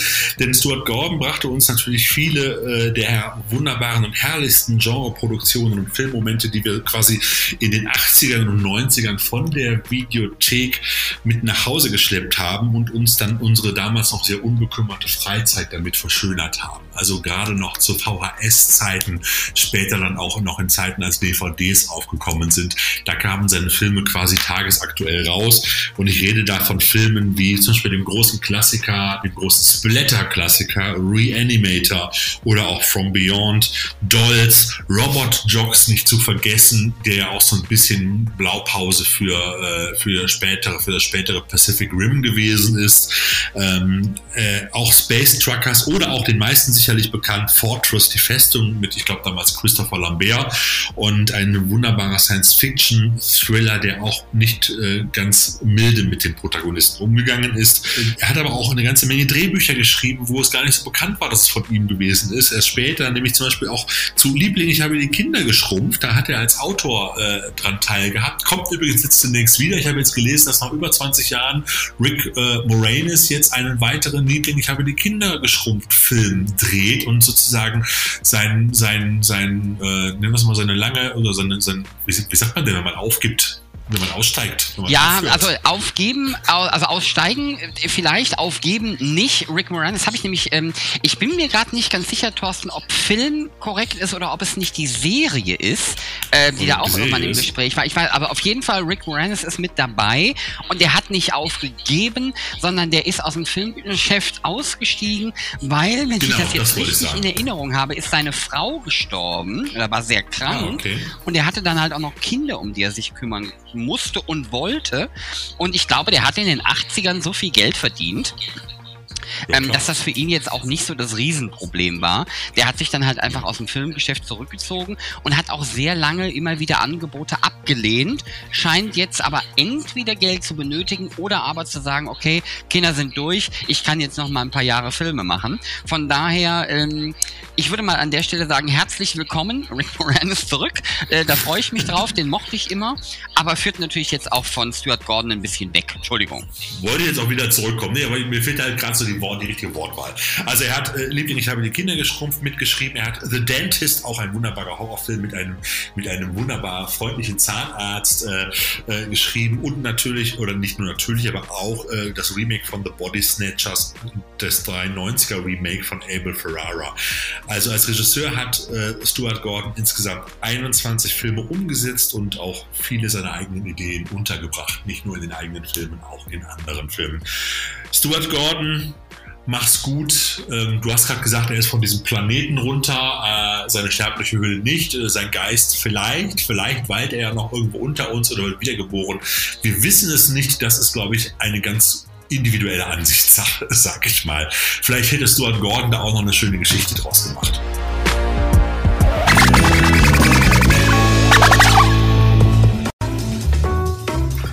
Wenn euch in diesen Zeiten nach Hörspielen zumute ist, der Thorsten hat euch ja heute schon zwei Varianten von Die Farbe aus dem All nahegelegt. Wir haben aber an der Front noch etwas für euch. Wir haben ein weiteres Hörspiel, wo wir sagen, da könnt ihr auf jeden Fall mal reinhören. Und es ist auch kostenlos derzeit abrufbar, wenn also das Filmbudget, ähm, euer finanzielles Filmbudget ein bisschen aufgebraucht ist, weil ihr so viel geguckt habt. Hier gibt's auf jeden Fall noch was umsonst. Und zwar Bugger Geddon. Thorsten, jetzt erzähl mir noch ein bisschen was zu Bugger Geddon. Also Buggergeddon ist das neue aktuelle Hörspiel von Tilo Gose Johann, den wir auch im vorletzten Podcast kurz im Interview hatten, einen Bekannten von uns, den wir auch über den Bujo Omega kennen. Und Tilo Gose Johann ist natürlich auch immer ein sehr untriebiger Mensch, der nicht nur als Regisseur und als Filmemacher unterwegs ist, auch schon sehr viele schöne Trashgurken in frühen Jahren äh, wie sowas wie Captain Cosmotic und andere Geschichten gedreht hat. Äh, die Neverhost Company sollte vielen Trash-Fans auch bekannt sein. Nein, er produziert auch gerne mal ein Hörspiel, meistens in Zusammenarbeit mit dem WDR und das hat er jetzt wieder getan. Und dieses Bagageddon ist eine, eine, nennen wir es mal, eine kleine Polizsatire gepaart mit Katastrophen äh, und Actionfilm. Ähm, es geht um den frustrierten Ex-Ingenieur Rudolf, äh, der frisiert einen alten Braunkohlebagger und frisst sich damit, damit durch Deutschland. Sein Ziel, die Zerstörung des Reichstags. Durch Zufall landet dann die linke Klimaaktivistin Luisa mit dem Führerhaus des gigantischen Fahrzeugs. Eine Geschichte, die man kurz und knapp umschreiben kann mit Wutbürger trifft auf Gutmenschen. Und Bagagena erinnert ein wenig an unser, muss ich mal auch mal ein bisschen Werbung für uns machen, so ein bisschen an unser drittes Trashothek-Hörspiel. Ihr erinnert euch vielleicht, die es schon gehört haben, Frankensteins blutige Teufelspranke, eine Kaiju-Geschichte, in der ein Riesensalamander Düsseldorf plattwalzt. Auch da haben wir ein bisschen Polit- und Kommunalpolitik-Satire einfließen lassen. Und äh, ich finde, auch da ist es so ein bisschen ähm, Zerstörungsoper meets Polit-Klamauk äh, als wunderbares Trash-Spektakel voller Stereotypen-Honks und mit beißender Realsatire. Herrlich unterhaltsam, wie ein 53-minütiger Zusammenschnitt von Brisant, Sat1-Nachrichten oder auch zum Beispiel RTL aktuell. Nur die Zerstörung, finde ich, der Wolfsburger Automobilwerke hätte ein wenig spektakulärer ausfallen können in dem Hörspiel. Ähm, aber es macht Spaß. Es sind irgendwie ja 53 Minuten, wie gerade schon erwähnt, die äh, unterhalten und einen auch das ein oder andere Mal auch lachen lassen. Und man erkennt halt viele, viele, viele wunderbare Diskussionen und Diskussionsansätze der letzten Monate und auch ein, zwei, drei Jahre da wieder. Meine Meinung ist ein super Unterrichtsinhalt für den Politikunterricht, lieber Sven. Ja, auf jeden Fall sehr unterhaltsam ähm, und durchaus auch der ein oder andere erhobene moralische Zeigefinger.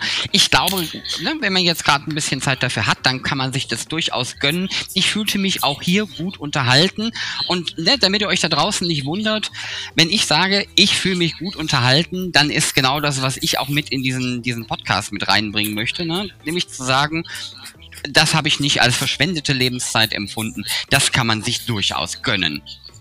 Ja, auch wenn der eine oder andere erhobene Zeigefinger vielleicht an mancher Stelle vielleicht ein bisschen zu extrem oder zu offensichtlich war, ähm, da kann man darüber diskutieren, aber es hat durchaus den Spaß nicht geschmälert bei der ganzen Geschichte. Vielleicht noch ganz kurz, wer da mitspricht, nur am Rande, Hauptrolle, diesen, diesen Baggerführer, den durchgeknallten, der wird von, von Hilmi Sözer gesprochen, den kennen viele noch als Tom Gerhardt Buddy aus den Kinofilmen Voll Normal oder die Superbullen halt. Äh, das ist ein, das ist ein, äh, auch ein Kabarettist und Schauspieler. Ähm, äh, dann gibt's noch Daniela Galbo, eine Schauspielerin, die spricht da die, die Aktivistin. Halt interessant auch als Journalisten mit dabei Lutz van der Horst und äh, Simon Gose-Johann, den wir ja noch aus Comedy Street und anderen wunderbaren Formaten kennen. Und ich persönlich habe mich sehr gefreut, Patrick Steiner wieder hören zu dürfen als Gerd Friedrichsruh, einem, einem Geflügelbaron sozusagen, der eigentlich meiner Meinung nach seinen Charakter äh, gesprochen hat, wie der, wie der große Bruder von General Ostholz aus unserem Hörspiel damals. Eine, eine wunderbar, ähm, nennen wir es mal, Bluthochdruck-Persönlichkeit mit, mit doch sehr lautstarker Argumentationslinie. Und äh, wie gesagt, wie es vorhin schon gesagt hat, man kann sich das Hörspiel auch kostenlos herunterladen und anhören. Noch über ein Jahr lang steht das beim WDR und 1 Live in dem, im Hörspielportal. Einfach mal googeln oder einfach bei uns in den Shownotes gucken, da, da packen wir den Link rein. Dann könnt ihr euch Baggergeddon auch selber zu Gemüte führen.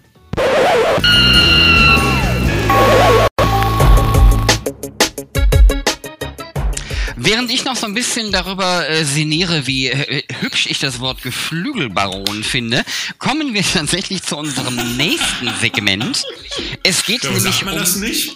Ja, Also alles vollkommen richtig, aber es, ist, es gibt ja so bestimmte Worte, die, die hat man nicht so auf dem Schirm. Und ich äh, gebe es durchaus zu, Geflügelbaron gehörte jetzt dazu. Wir sind aber in unserem nächsten Themenblock der, den haben wir quasi indirekt vor einigen Episoden mal angedeutet, ohne aber zu wissen, dass das später noch ein Thema wird. Es geht um Medien und Medienproduktionen in Zeiten von Corona. Der Thorsten hat nämlich durchaus mal ein bisschen lineares Fernsehen geschaut in der letzten Zeit und dem ist dabei was aufgefallen. Ja, beim Rumseppen halt. Das finde ich ganz lustig. Man hat so ein bisschen das Gefühl, also ich gucke ja relativ selten Fernsehen. Man neigt ja momentan dazu, gerne mal die eine oder andere Nachrichtensendung zu gucken oder auch Sondersendungen, um sich so ein bisschen auf dem Laufenden zu halten, was Corona angeht. Das macht ja jeder sicherlich mal. Das kriegt man in den Streamingdiensten halt nicht. Und wenn man dann so ein bisschen das Fernsehprogramm seppt, fällt einem doch das eine oder andere auf, wo man mal die Augenbraue hochzieht und denkt so, aha, ist ja interessant. Und mein Eindruck hat sich so verfestigt in den letzten Tagen. Man könnte so formulieren, wie das Fernsehprogramm läuft gerade leer. Ähm, äh, es ist ja auch in Zeiten von Corona so, dass viele Produktionen, auch Fernsehproduktionen gestoppt wurden. Äh, gerade Serienproduktionen, auch andere Geschichten, auch, auch Produktionen mit Zuschauern gibt es ja nicht mehr, dürfen ja nicht mehr ins Studio und so weiter und so fort. Ähm, das betrifft natürlich eine ganze Menge Live-Produktionen auch. Interessant auch zum Beispiel, äh, nur mal als Beispiel The Masked Singer, wo ja gerade die aktuelle zweite Staffel gerade noch im Fernsehen läuft. Das ist ja auch eine Live-Geschichte. Und ich habe beim Rumsetzen denke ich, guckst du mal rein. Du hattest beim letzten Mal auch mal fünf Minuten reingeguckt, was denn, weil die Kostüme finde ich echt mal ganz lustig und die Figuren und zu raten, wer dahinter ist. Und dann sepp ich da rein und dann lief da The Masked Singer noch eine Folge aus der ersten Staffel und da kam auch ganz schnell so ein Band, so, so ein Lauftext unten durch. The Masked Singer ist heute, heute noch in der Aufzeichnung, bla bla bla, weil zwei, weil es zwei Corona-Fälle im Team, im Produktionsteam gegeben hat, deshalb muss, muss die Produktion erstmal zwei Wochen aussetzen. Das heißt, Masked Singer, Stopptaste, zeigen die alte Folgen sozusagen. Das gleiche gilt bei Fußball und Sportschau. Die Sportschau hat gerade nicht viel zu berichten, weil nicht so viele Sportveranstaltungen stattfinden. Deshalb zeigen die jetzt einfach alle Fußballspiele, um die Zeiten zu überbrücken. Oder auch irgendwelche DFB-Pokal- oder Champions League-Übertragungen, die geplant waren, auf Sendeplätzen, die jetzt frei geworden sind. Da werden jetzt irgendwelche ollen Weltmeisterschaftsspiele oder DFB-Pokal-Endspiele gezeigt, die den Leuten vielleicht noch in Erinnerung bleiben. Und da gucken mehrere Millionen Zuschauer ein Fußballspiel, wo man weiß, wie es ausgeht. Also das sind so Momente, wo ich mir dann denke so, huiuiuiui, ist interessant, aber du hast das Gefühl, das Fernsehprogramm läuft gerade aus. Da wird einem auch klar, wie eng getaktet oft die Produktionen sein müssen, die Deadlines mit dem tatsächlichen auch Ausstrahlungstermin. Also wenn ich nicht gerade von einer Live-Produktion rede, auch so Sachen wie so komische Serien wie Top oder Schrott habe ich dann auch gesehen. Da kommen jetzt noch so Best-of-Specials, weil die ja gar nicht mehr mit den Leuten drehen können. Irgendwelchen Leuten, die ja irgendwelche Gimmicks austesten. Da werden jetzt immer mehr Specials und Best-ofs aus alten Produktionen zusammengeschraubt, äh, um halt die Sendeplätze zu füllen halt. Ein, eigentlich auch eine, eine Situation, die man sich im ersten Moment gar nicht so vor Augen geführt hat. Und ähnlich ist es ja auch in der Kinobranche gerade. Da sind ja auch eine ganze Menge Kinoproduktionen abgesetzt worden. Ja, äh, es fing ja an, der, der größte, oder sagen wir mal so, das, das größte Opfer äh, der Corona-Krise war ja der neue James Bond-Titel, der dann auch recht frühzeitig in diesem Jahr dann verschoben wurde, um quasi der Problematik zu entgehen, dass einem natürlich, wenn man den jetzt in die Kinos bringen würde, ihn einfach keiner schauen würde. Er würde ja nicht mal ausgestrahlt werden, außer in den drei, vier versprengten, äh, durchaus tollen Autokinos, aber damit kriegst du halt kein Box-Office hin. Das heißt, die, die Corona-Krise ähm, wird uns auch in den nächsten Monaten, selbst wenn sie dann selber abgeflacht ist, natürlich noch immer wieder in, im, im Segment Film und Medien beschäftigen, weil zum Beispiel, also Fast and the Furious 9, also jetzt kein Titel, auf den ich jetzt hier äh, gewartet habe mit äh, feuchtem Schlüpper, aber der Doch, ist halt. der, ist, der ist halt auch aus dem äh, Mai 2020, geht er jetzt in den April 2021. Ähm, New Mutants ähm, wäre im April gestartet, da ist noch gar nicht klar, wann der kommt. Und natürlich für uns ganz besonders schade, dass dass auch äh, Ghostbusters Legacy ähm, vom 13. August jetzt auf den 5. März 2021 gesprungen ist. Und es sind und das nur in den USA. Und das, das sind USA-Termine. Ja, ja, genau. Das sind dann, ähm, wobei ich glaube, die werden dann relativ synchron in, in, in auch in Deutschland anlaufen. Ja. Aber es sind halt nicht nur die reinen Veröffentlichungen von fertigen Filmen, die jetzt sich dann verzögern. Es sind natürlich im Filmsegment dann jetzt auch Produktionen unterbrochen worden. Zum Beispiel, man darf es gar nicht sagen, wenn ich diese Zahl sehe, dann wird mir schon fast schwindelig. Mission Impossible 7. Hätte ich damals auch nicht geglaubt, dass da sieben Teile draus werden, aber ähm, durchaus immer unterhaltsam und von daher Mission Impossible 7 pausiert gerade, was natürlich auch den angepeilten Veröffentlichungsstart beeinträchtigen wird. Ebenfalls, und das sind dann zwei Filme, wo ich mich ähm, noch ein bisschen mehr drauf gefreut hätte, wobei naja, also der nächste wäre Jurassic Park, äh, nee, Entschuldigung, Jurassic World Dominion. Jetzt war der letzte so semi, dass er zumindest, dass ich skeptisch bin. Aber da wollen wir gerade gar nicht drüber reden. Jurassic Park, nein, es ist nicht Jurassic Park, es ist Jurassic World Dominion. Aber wir wissen, was gemeint ist. Es ist, genau. es ist das Gleiche, ja. Also Und ebenfalls der neue Batman ist ebenfalls in der Pause, in der Produktionspause. Das heißt also, auch da wird sich natürlich alles verschieben. Und es ist nicht nur das Kino, das da an der Stelle beeinflusst beeinträchtigt ist, entweder durch die Veröffentlichung als solches oder aber die Produktion. Nein, auch unsere, natürlich das lineare TV auch, aber auch unsere Streaming-Dienste haben natürlich gerade das Problem, dass ihre äh, Produktionen ähm, unterbrochen sind, ähm, wo es auf jeden Fall richtig, richtig schade ist, ähm, weil es dann auch zu Verzögerungen führen wird, ist Stranger Things, die sind ebenfalls in Produktionspause. Ja. Das ist bedauerlich, aber halt auch die ganz großen Flaggschiffe der Networks, Grey's Anatomy und sowas, ebenfalls alle in Produktion Produktionspause. Die haben sogar von Grey's Anatomy alle ihre ähm, Requisiten, die sie hatten, also dieses funktionierende Zeug wie Masken und dergleichen, haben die tatsächlich auch gespendet, ähm, im Sinne an die Krankenhäuser und sowas gegeben, weil sie es halt im Moment nicht brauchen. Das heißt also, in dem ganzen Segment wird es äh, zu erheblichen Verzögerungen, ich würde mal sagen, über bestimmt die nächsten zwölf Monate kommen, wo sich alles ähm, nicht ja. mehr ganz im Zeitplan befindet. Führt aber. Dann haben wir wenigstens, wenigstens ja, dann haben wir wenigstens die Zeit, die Sachen, die wir noch nicht geschafft haben, in Ruhe durchzugucken. Das ist richtig. Ich hänge nämlich auch bei Stranger Things total. Der, ähm, der Grund, warum wir das Thema auch aufgegriffen haben, ist aber, dass es jetzt halt auch dazu führt, dass sich Dinge verändern in der, ich sagen wir mal, Medienlandschaft. Und unser Hauptaufhänger dafür, und das ist ja durchaus etwas, was wir schon mal besprochen haben, ist, dass jetzt zum Beispiel verschiedene Produktionen, die für den Kinostart vorgesehen waren oder gerade angelaufen waren, dann jetzt aufgrund der Situation in die Streaming-Veröffentlichung, beziehungsweise in, das ist dann eher Video on Demand, weil man dafür bezahlen muss, ähm, rutschen. Wie zum Beispiel The Invisible Man, Emma oder auch der neue Vin Diesel, Bloodshot. Und ähm, was ich ganz besonders interessant war, weil das sind ja jetzt reine US-Geschichten, die aber auch bei uns dann schon laufen, sind ähm, oder ist dann die deutsche Produktion die Känguru-Chroniken, die ebenfalls sehr gut im Kino angelaufen waren, ähm, trotz mhm. nicht immer positiver Kritiken, aber sie waren sehr gut angelaufen und äh, man rechnete auch mit guten Einspielergebnissen und dann kam halt äh, die, die Corona-Krise und jetzt kann man ähm, die Känguru-Chroniken dann tatsächlich für 16,99 glaube ich erwerben, was natürlich genau, kaufen, nicht nur leihen. Hm, genau, kaufen, kaufen, kaufen, mhm. mhm. kaufen, was ein, ein Tacken teurer ist als sonst. Also ich glaube, die, die, die Neuveröffentlichung bei iTunes und so bewegen sich so maximal bei 13,99. Das ist also nicht wirklich viel mehr. Wir hatten ja immer mal damit spekuliert oder gerechnet, was passiert eigentlich, wenn die Filmfirmen vielleicht auch, jetzt sagen wir mal als Beispiel James Bond, als Stream oder als Kauf-Leihversion irgendwas quasi direkt parallel zum Kinostart rausbringen genau. würden, wo sich das auch preislich bewegen würde. Da waren wir immer bei 20 bis 40 Dollar in dem Dreh, weil wir da ge damit gerechnet haben, dass es dann höhere Preise sind. Das heißt also, der, der Sprung ins ähm, Video on Demand ist hier bei die Känguru-Chroniken und auch bei den anderen Filmen preislich dann doch noch relativ okay. Das ist nicht unwesentlich mehr, als äh, man sonst bezahlt hätte, wenn man den Film direkt bei der Veröffentlichung gekauft hätte über die, über die Services. Das Schöne daran ist aber, dass man tatsächlich mit dem Kauf von die Känguru-Chroniken die lokalen Kinos unterstützt, weil nämlich, ja, ich will mich nicht, ich glaube, es ist die Hälfte, die Hälfte des Betrages soll nämlich an einen Fonds ausgezahlt werden, der dann wiederum den Kinos, denen es natürlich jetzt überhaupt nicht gut geht, zugutekommen soll. Und das finde ich dann auf jeden Fall schon mal eine gute Nummer. Ja, aber es wird natürlich, äh, wird natürlich den Einnahmeausfall nicht, nicht äh, ergänzen oder nicht ersetzen halt. Muss man einfach ergänzen. Bei weitem. Ein bisschen, nein, aber nein. bei weitem weitem nicht ersetzen. Das muss man einfach mal fairerweise dazu sagen. Es ist eine schöne Idee.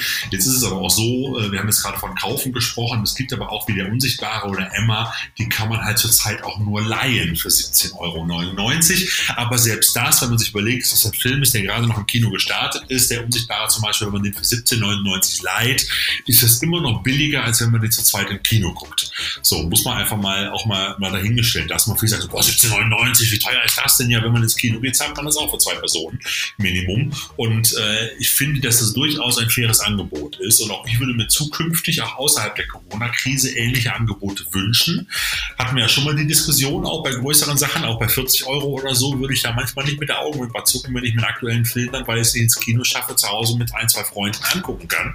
Äh, wenn man zu Hause dann äh, auch eine Leinwand oder einen großen Fernseher hat, dann lohnt sich das auch teilweise schon halt. Und das Problem ist allerdings bei der ganzen Geschichte nicht nur jetzt in Corona-Zeiten, auch später, es wird den Kinos Kinos natürlich nicht helfen. Und auch äh, man muss sich einfach vor Augen halten, ich befürchte, dass wenn wir aus der Corona-Krise raus sind, und das wird ja noch einige Monate dauern, ähm, wird es einige Kinos nicht mehr geben. Vor allem die kleineren wird es hart treffen, die eh schon immer knapp an der Kante unterwegs waren und äh, immer so von den Einnahmen der letzten ein, zwei, drei Wochen gelebt haben und sich einfach gar keinen Stillstand für mehrere Wochen oder Monate leisten können. Das ist das Problem. Wenn man natürlich objektiv drauf guckt und sagen wir mal seine Liebe zum Kino mal kurz beiseite schiebt, dann ist es zumindest eine sehr interessante Entwicklung. Eine, die jetzt nicht zu vollkommen überraschend kommt, weil wir haben ja auch schon mal darüber gesprochen, und auch so Preismodelle diskutiert. Das hast du ja gerade gesagt. Ich muss allerdings auch tatsächlich sagen, und ich weiß, das ist zum Beispiel auch mal so, so ein Punkt, den wir vielleicht nach draußen geben können und äh, wo uns eben ihr da draußen vielleicht auch mal ein bisschen Feedback geben könnt. Also meine Liebe zum Kino, zum richtigen Kino, wo ich reingehe und mir den Film angucke, hat halt auch schwer gelitten in den letzten Jahren, weil ich halt einfach sagen muss, dass ähm, ne, da sind immer Störeffekte bei und da muss man sich an Zeiten halten und und und. Und Charme muss man überlegen, ob das auch immer noch so da ist, vor allen Dingen, wenn es dann doch nur die Multiplexe sind. Also ich sag ganz offen, meine Liebe zum Kino hat wirklich gelitten und ähm, deswegen bin ich da voll bei dir, wenn du sagst, bei bestimmten Produktionen würde ich die dann tatsächlich lieber gerne zu Hause gucken. Das ist dann, da macht mir das dann keinen großartigen Unterschied. Also sowas wie Star Wars gucke ich vielleicht auf jeden Fall einmal im Kino, aber ob ich jetzt zum Beispiel so einen Film wie Underwater, auf den ich ja immer noch warte, weil ich es nicht geschafft habe, den im Kino zu sehen. Also so, so eine Deep Star Six ähm, Geschichte. Mhm. Da würde ich vielleicht dann auch sagen, sagen, boah, da zahle ich die 16 Euro, weil dann lade ich mir noch jemanden ein, der mitguckt und äh, dann sind wir preislich sowieso da, wo wir gewesen wären und ähm, habe dann aber halt nicht die, die störenden Elemente und kann mich halt weiß ich nicht, die Snacks sind auf jeden Fall günstiger bei mir zu Hause. Das ist wahr, das ist auf jeden Fall wahr. Aber es gibt ja durchaus auch noch spannende Ansätze und es gibt natürlich auch Kinos, die es wert sind, unterstützt zu werden, muss man einfach sagen. Ich bin halt auch in den letzten Jahren eher dazu übergegangen, ein Freund von kleineren Kinos und inhabergeführten Kinos äh, äh, zu werden, als von diesen großen Multiplexen, die mich eigentlich mittlerweile als Besucher nur noch annerven, um ganz ehrlich zu sein. Also da habe ich in den letzten Jahren immer nur schlechte Erfahrungen gesammelt und das muss ich auch hier nicht schon wieder vertiefen. Das habe ich schon mal rausgelassen. Ähm, das ist wohl allseits bekannt, dass man, dass man mich für Multiplexe nicht mehr gewinnen kann als Kinoliebhaber. Ähm, aber nichtsdestotrotz gibt es während der Corona-Krise auch noch Kinos, die man nutzen kann, nämlich das sogenannte fast schon ausgestorbene Autokino. Es gibt in Köln-Porz nur eins und auch in Essen, zumindest hier in Nordrhein-Westfalen. Es gab früher auch noch eins in Wuppertal, wo ich während meiner Studienzeit auch gerne hingefahren bin. Zum Beispiel, das war immer ganz lustig. Ähm, und jetzt gibt es in Kürze in Düsseldorf baut man jetzt auch gerade wieder von der Stadt Düsseldorf improvisiert auf dem Messeparkplatz bei der Messe ein großes Autokino, was ab dem, ich glaube, es ist der 8.4., 8. April, also jetzt, äh, jetzt quasi wieder startet. Und wenn man da auf die Homepage geht, das ist autokino-düsseldorf.de, ähm, kann man auch schon sehen, welche Filme da laufen werden. Das sind neue wie alte und witzigerweise, überraschenderweise stellt man jetzt schon fest, die ersten 1, 2, 3, 4, 5, 6, 7, 8, 9 Vorstellungen sind bereits ausverkauft. Also das ist schon äh, äh, eine Sache, wo man sieht, die Leute wollen noch ins Kino, die wollen auch in Corona-Zeiten was machen. Aber Autokino ist natürlich super. Du sitzt in deinem eigenen Auto, du kaufst die Tickets online, musst auch am Kassenhäuschen irgendwie kein Geld abgeben. Ich glaube, das machen die mit dem Kennzeichen oder so, was du angeben kannst oder so und fährst dann einfach rein und guckst dir dann den Film an und hörst den Ton wie früher auch über das Autoradio und bringst dein eigenes Essen und Trinken mit. Also auch bei den klassischen Autokinos wie Köln-Ports, ich habe vorhin mal geguckt, ist zum Beispiel der Snackverkauf geschlossen. Halt, also du fährst rein, guckst dir den Film an, hast deine Knabbereien dabei, kannst dir dann noch einen Kinofilm angucken, einen aktuellen, und fährst dann wieder nach Hause, ohne mit anderen in Kontakt zu kommen, wenn du nicht gerade auf die Toilette gehst. Würde ich dann nicht empfehlen, unbedingt. So, ich, und, ich muss ja äh, sagen, Autokino, Autokino ist ja so ein Thema, das ich immer für mich persönlich extrem schwierig finde, weil auf der einen Seite ist das eine coole Sache, natürlich jetzt gerade unter den Umständen auf jeden Fall, aber auch wenn man, wenn man sonst darüber nachdenkt. Ich bin aber immer ein bisschen enttäuscht, wenn ich lebend aus dieser Geschichte rauskomme und kein Slasher uns da alle niedergemäht hat. Das, ähm, Weiß ich nicht. Ich habe da, glaube ich, eine andere Erwartungshaltung ans Autokino. Das kann sein. Es ist auch übrigens lustig zu sehen, welche Filme bei diesem Düsseldorfer Autokino jetzt laufen. Also ich habe da mal vorhin äh, mal reingeguckt halt. Also in Köln-Ports gibt es zum Beispiel gerade aktuell noch Der Unsichtbare oder Fantasy Island. Ja, wobei in Düsseldorf dann auch ältere Sachen laufen. Also das fängt jetzt mit dem Lindenberg-Film an. Da kommt dann äh, äh übrigens auch Sean das Schaf, UFO-Alarm, abends um 20.20 Uhr, 20, wo ich mir frage, ob das Zielpublikum dann nicht vielleicht schon im Bett sein sollte, um ganz ehrlich zu sein. Äh, Bad Boys for Life, äh, Nightlife und auch Parasite auch schon ausverkauft. Haben wir ja in unserer letzten Folge besprochen. Äh, wird da auch nochmal gezeigt halt. Once Upon a Time in Hollywood, Sonic, Joker, Bombshell und so weiter. Also ältere wie neuere Filme, die da kommen. Und äh, es ist zumindest eine interessante Aktion und wie es, äh, wie es zeigt, dass viele Vorstellungen schon ausverkauft sind. Es wird auch angenommen. Das heißt, die Leute wollen trotzdem noch was unternehmen. Und wenn sie das sicher machen können, ohne Angst Angst haben müssen, sich anzustecken, dann tun sie das auch. Und das ist halt auch ganz schön. Und vielleicht hilft das ja auch ein bisschen weiter, auch, auch Kinos weiter äh, ähm, ähm noch im, im, Gedanken zu halten und auch die Leute wieder, wieder äh, darauf für zu sensibilisieren, dass auch nach einer Corona-Krise man vielleicht auch wieder öfters ins Kino geht, um seine Lieblingsfilmtheater vor Ort noch zu unterstützen. Also da kann man eigentlich nur zu aufrufen. Das ist natürlich, weiß ich, bei alle, wie alles bei, bei der Corona-Krise, natürlich nur ein kleiner Teilaspekt. Es gibt natürlich auch viel größere und wirtschaftlich wichtigere Branchen als die Kinobranche, die es zu unterstützen gilt. Aber auch die sollte man natürlich nicht vergessen. Jo, das Thema Streaming, Video on Demand, aktuelle Kinoproduktion, das werden wir natürlich im Auge behalten, weil das, glaube ich, jetzt durch die ganze Geschichte ein bisschen an Fahrt gewinnt und ich glaube, da werden die, die Einspielergebnisse in Anführungsstrichen dann auch sicherlich zu der einen oder anderen Entscheidung bei den Filmstudios, den Vertreibern und wie auch immer führen. Von daher, da sind wir gespannt, das behalten wir im Auge. Und ähm, neben den großen Titeln, die wir auch gerade eben angesprochen haben, gibt es aber natürlich im DVD- und Blu-ray-Veröffentlichungssegment auch noch die eine oder andere Scheibe, die wir ans, äh, euch ans Herz legen wollen. Der Thorsten hat aber auch hier Corona-bedingte Probleme. Ja, das ist wirklich so, weil es ist äh, scheinbar auch so, dass Filme, die als, als DVD, Blu-ray oder auch als Voice Video on Demand Veröffentlichung angekündigt worden sind, teilweise gar nicht rauskommen. Also Video on Demand meistens dann doch schon, aber auf Blu-ray zum Beispiel hatten wir ein Problem, unseren äh, Film, den wir heute besprochen haben, Primal zu bekommen. Ich habe den sowohl bei der Filmfirma angefragt als Rezensionsexemplar, da gab es gar keine Antwort aus irgendeinem Grund. Ähm, zum anderen aber auch, dann ich bestelle die Filme ja auch meistens einfach so. Ich habe da auch keine Lust, jedes Mal nachzunölen und zu fragen und zu bitten und zu betteln und weiß Gott irgendwas.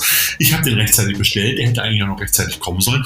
Der ist momentan auf Blu-ray oder DVD gar nicht verfügbar. Das heißt, man kann ihn gar nicht kaufen, man kann ihn nur streamen. Wir haben ihn dann auch für unsere, für unsere Rezension dann auch einfach äh, uns ausgeliehen bei Amazon und ihn dann angeguckt. Also ich zumindest. Ich weiß nicht, wo du ihn geguckt ich hast. Ich habe ihn bei iTunes, habe ich ihn geguckt, aber äh, das ist genau. ja dann, genau. äh, ist ja tatsächlich äh, da nicht so weit von weg. Ich muss aber auf der anderen genau. Seite sagen, also ich weiß, dass du großer Freund von, von harten Scheiben bist. Ähm, alles legitim, äh, mache ich bei bestimmten Filmen auch. Es war aber auf der anderen Seite auch immens praktisch, jetzt einfach zu sagen, okay, der Film kommt nicht. Komm, ne, jeder äh, leiht sich den dann aus, wann er den, äh, wann er Zeit dafür hat und dann gucken wir den eben und dann läuft das halt auch. Also ich, ich bin froh, dass es diese, diese Dualität da gerade noch gibt. Dass man die harte Scheibe bekommt, wenn man sie bekommen möchte, aber dass vieles auch im Video-on-Demand-Sektor zur äh, Verfügung steht. Ähm, da bin ich gerade nicht unglücklich drüber. Ja, aber es sind so einige Filme, die ich jetzt bestellt habe, die hätte rauskommen sollen und nicht nur bei Amazon, sondern auch beim Mediamarkt oder Saturn hier und da habe ich dann auch mal Bestellungen aufgegeben und da wurden mir von den zwei, drei Filmen, die ich dann da jeweils bestellt habe, wurde mir dann oftmals nur einer geliefert mit dem Hinweis, die anderen sind gerade noch nicht verfügbar, obwohl sie schon laut Starttermin hätten draußen sein sollen. Also auch da sieht man, ich gehe mal davon aus, dass auch das ein Effekt von Corona ist, dass nicht alles so verfügbar ist, wie man es einfach gewohnt ist. Aber auch das ganz klar wieder jammern auf hohem Niveau. Um Gottes Willen, nehmt es nicht zu ernst. Das sind nur die Erfahrungswerte, die wir gerade machen. Uns geht es gut. Wir sitzen artig zu Hause. Wir arbeiten von zu Hause aus. Wir können uns den Luxus gönnen, das nach Hause liefern zu lassen, was wir brauchen. Das haben viele Leute nicht oder haben auch nicht die technischen Möglichkeiten oder die Anbindungen oder auch gar nicht das Verständnis dafür. Muss man einfach mal so sehen. Von daher nehmt es nicht zu ernst. Es soll jetzt nicht großes Gejammere sein oder eine Kritik oder so. Es sind einfach nur Erfahrungswerte. Ganz einfach. So, und wenn dann halt mal ein Film nicht kommt, dann kommt er halt nicht, da guckt man halt was anderes. Das ist halt auch nicht das Problem. Und der ja. Punkt an der Geschichte Aber ist, egal wann die Scheibe jetzt tatsächlich ähm, quasi bei euch landet oder wenn ihr dann doch auf Video on Demand geht. Wir geben euch jetzt erstmal drei Veröffentlichungen mit an die Hand, die auf jeden Fall in den kommenden Wochen bei euch aufschlagen können, egal wie wo. Und äh, die würden wir euch einfach gerne vorstellen. Und ähm, laut meiner Vorbereitungsliste, lieber Thorsten, fängst du an.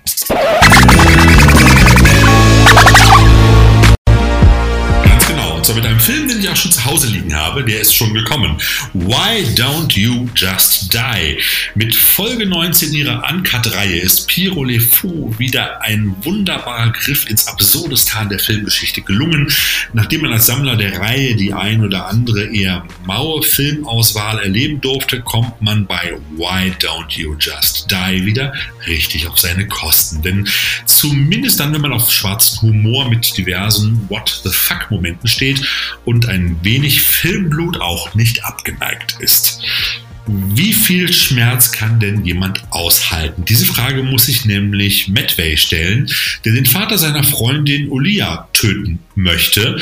Doch der nicht gerade zimperliche Polizist erweist sich als keine leichte Beute. Zumal noch andere Spießgesellen bei dem brutalen Gelage mitmischen, so wird die spießige russische Hochhauswohnung schnell zu einem unbarmherzigen Schlachtfeld zwischen Leben und Tod. Ein herrliches Schlachtfest zu Bier und Chips. Den Film gibt es als Video on Demand und er ist auch bereits als DVD und Blu-ray erhältlich. Nur auf DVD erhältlich ist meine nächste Vorstellung, nämlich Ameisen.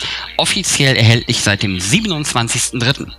Auf der Baustelle für ein neues Casino neben dem alten Hotel Lakewood Manor gibt es plötzlich zwei tote Arbeiter. Bauführer Mike Carr gespielt von Robert Foxworth, steht zunächst vor einem Rätsel, doch nach weiteren seltsamen Vorkommnissen dämmert es ihm, dass Ameisen dabei eine Rolle spielen könnten. Es stellt sich heraus, dass beim Graben das riesige Nest chemisch verseuchter Killerameisen zerstört wurde. Und ähm, die aggressiven Insekten sinnen auf Vergeltung und begeben sich nun auf einen Rachefeldzug gegen die menschlichen Eindringlinge. Der, ich, muss, ich, ich mag die Story einfach so sehr. Ich muss da ein bisschen lachen. Und ich habe den Text tatsächlich mehrmals vorher gelesen und ich konnte es trotzdem nicht unterdrücken. Übrigens, sag mal, Thorsten, Robert Foxworth, ich habe nicht nachgeguckt. Das ist doch der Typ aus Falcon Quest, oder? Ja, und das ist auch der Typ aus seinem Lieblingsfilm, Verschollen im Bermuda-Dreieck. Genau, der, aber der, ich habe ihn tatsächlich... Raus, dass wir jedes Mal Verschollen ja. im Bermuda-Dreieck erwähnen. Richtig. Ähm, auf jeden Fall nochmal zurück zu Ameisen. Der im gleichen Jahr wie Mörderspinnen produzierte Film spielt auch mit den gleichen Ängsten der Zuschauerin. Man nehme krabbelige Tiere und ein wenig Umweltverschmutzung und schon hat man einen klasse Tierhorrorfilm mit Pseudobotschaft. Und Besonders bei Ameisen wurden echte Insekten vor der Kamera verwendet. Das hat man ja auch nicht immer. Ist allerdings bei Verfilmungen mit einem Riesenpolypen auch einfach schwierig. Also da muss man ja, ja. Ameisen sind auch einfach einfacher live einzusetzen. Ich finde es aber schon sehr unangenehm als Schauspieler, wenn man irgendwie mit einer Kiste Ameisen überschüttet wird. Also so lecker, also so toll finde ich das auch nicht, oder? Also möchtest du das machen? Äh, nee, möchte ich nicht. Ähm, aber wer, wer, wer von Ameisen, egal ob computeranimiert oder nicht, nicht genug hat, oder wem Ameisen als zu krawallig daherkommt, dem empfehlen wir passend zum Thema den bereits vier Jahre zuvor inszenierten Ameisenhorror Phase 4 von Plakatkünstler Soul Bass. Ähm, dieser besticht halt eher durch seine visuell künstlerische Herangehensweise. Allerdings gibt es äh, Phase 4 derzeit nur als Video on Demand. Genau, ein wunderbarer Klassiker in tollen Bildern, äh, könnte aber vielen auch zu langweilig sein. Ja, einen letzten Film, den wir noch hier kurz präsentieren wollen, äh, auch ein kleiner Krawallfilm, Jay und Silent Bob, das Reboot. Oder der Film heißt einfach nur Jay und Silent Bob Reboot. Jay und Silent Bob sind wieder da. Nach ihren Auftritten in Clarks Dogma oder auch dem verstörenden Jay und Silent Bob schlagen zurück, sind die beiden Glücksritter wieder in Aktion. Denn als die beiden herausfinden, dass ihre Comicreihe Blunt und Chronic neu verfilmt werden soll, begibt sich das verpeilte Duo Richtung Hollywood Hollywood, um die unheilige Produktion zu stoppen. Auf dem Weg dorthin erleben die beiden eine Menge Überraschungen. Dieses quasi Reboot von Jay und Silent Bob schlagen zurück, nimmt Reboots, Neuverfilmungen und auch Fortsetzungen konsequent auf die Schippe, während der neue Film von Kevin Smith gerade mit diesen Elementen selbst spielt und auch Teil des Reboot-Prozesses wird. Gespickt mit Gastauftritten diverser Stars äh, und nicht nur viele der ursprünglichen Charaktere aus dem, aus dem Kevin Smith-Universum rund um die beiden Kiffer, sondern auch noch ein paar ganz neue bekannte Gesichter sind mit dabei. Und ich freue mich vor allen Dingen, dass Kevin Smith jetzt endlich wieder mal auch wieder mal einen Film rausbringt, nachdem es ja auch so ein bisschen ruhiger um ihn geworden ist, wobei er doch einiges im Hintergrund noch produziert. Ja, und Kevin Smith arbeitet gerade auch an einem Projekt, das mir persönlich extrem am Herzen liegt und ich weiß, dass der Thorsten das auch so sieht.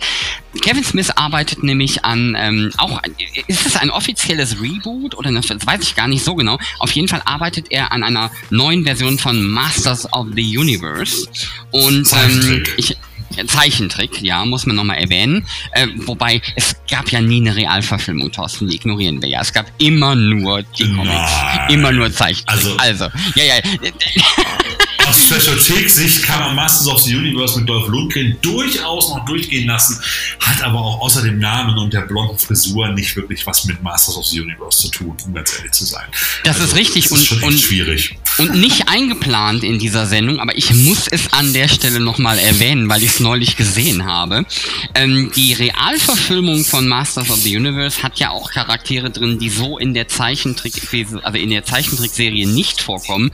Unter anderem dieses äh, komische halbglatzen spitze Ohrenvieh, dieses rötliche, das so ein bisschen aussieht wie Alf in der Midlife Crisis, ähm, der aber ja, trotzdem so eine, Mischung, so, so, so, eine Mischung aus Yoda und und Leprechaun, ne? So genau, der, der geht so ein bisschen in die Richtung der Charakter wie die Yoda-Verarsche aus äh, Spaceballs. Genau. Der sieht so ein bisschen, so sieht der aus. Auf jeden Fall ist aber, und ich glaube, es sind unsere Freunde von Super Seven, bin mir aber gerade nicht 100% sicher, der Thorsten wird das aber korrigieren können. Die haben nämlich die Charaktere aus der Realverfilmung von Masters of the Universe ja. nochmal als Spielfiguren und zwar in dem großen Format und nicht in dem, in dem Star Wars Figurenformat, ähm, quasi, also in, in, dem Reaction-Format genau. ähm, genommen. Genau. Und ähm, gerade bei dieser, bei diesem komischen Alf Yoda Verschnitt, der sieht richtig cool aus als Spielfigur. Ich überlege tatsächlich, ob der in meine Sammlung kommt. Ja, also Masters of the Universe wird wiederkommen, äh, produziert von Kevin Smith, übrigens eine von zwei parallel stattfindenden Produktionen. Ähm, eine, glaube ich, für Erwachsene, eine für Kinder. Ich bin mir da nicht ganz sicher, muss ich nochmal nachlesen.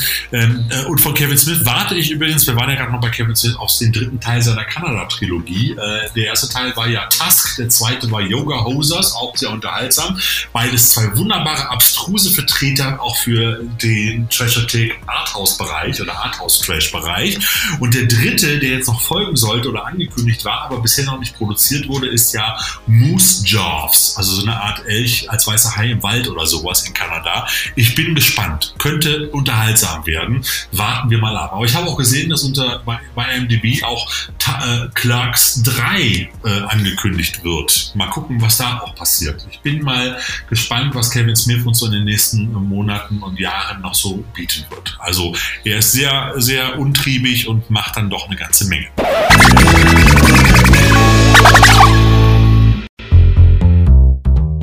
Okay, damit sind wir jetzt am Ende, lieber Sven. Das ist richtig. Ähm, es war jetzt auch eine etwas längere Sendung, glaube ich, aber äh, Nicolas Cage verleitet auch dazu, da immer noch mal ein bisschen äh, in, die, in die Tiefe zu gehen.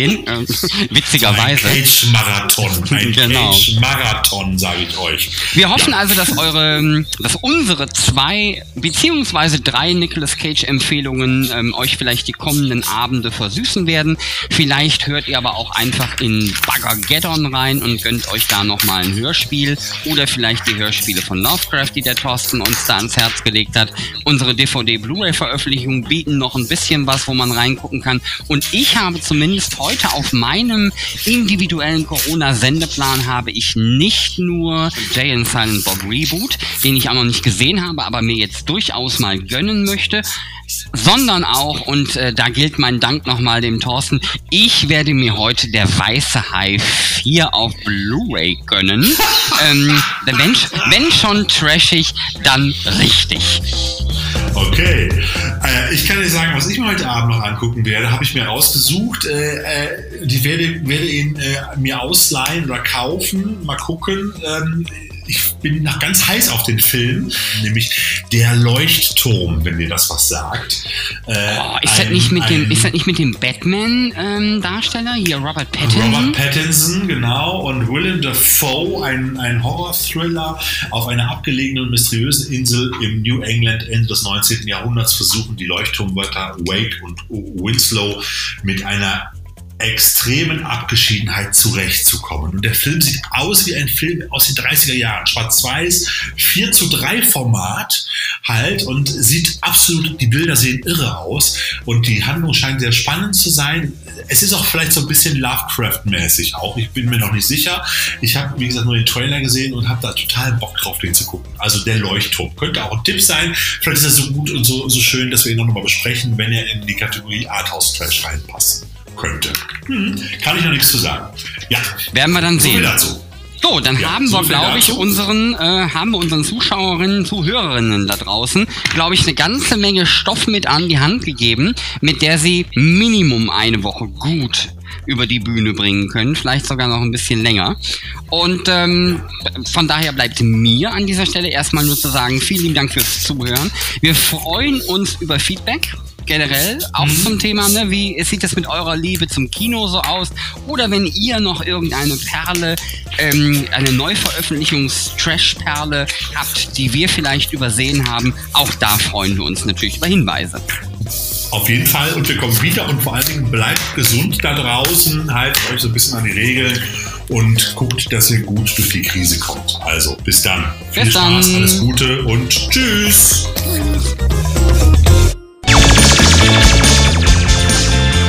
哈哈哈哈哈哈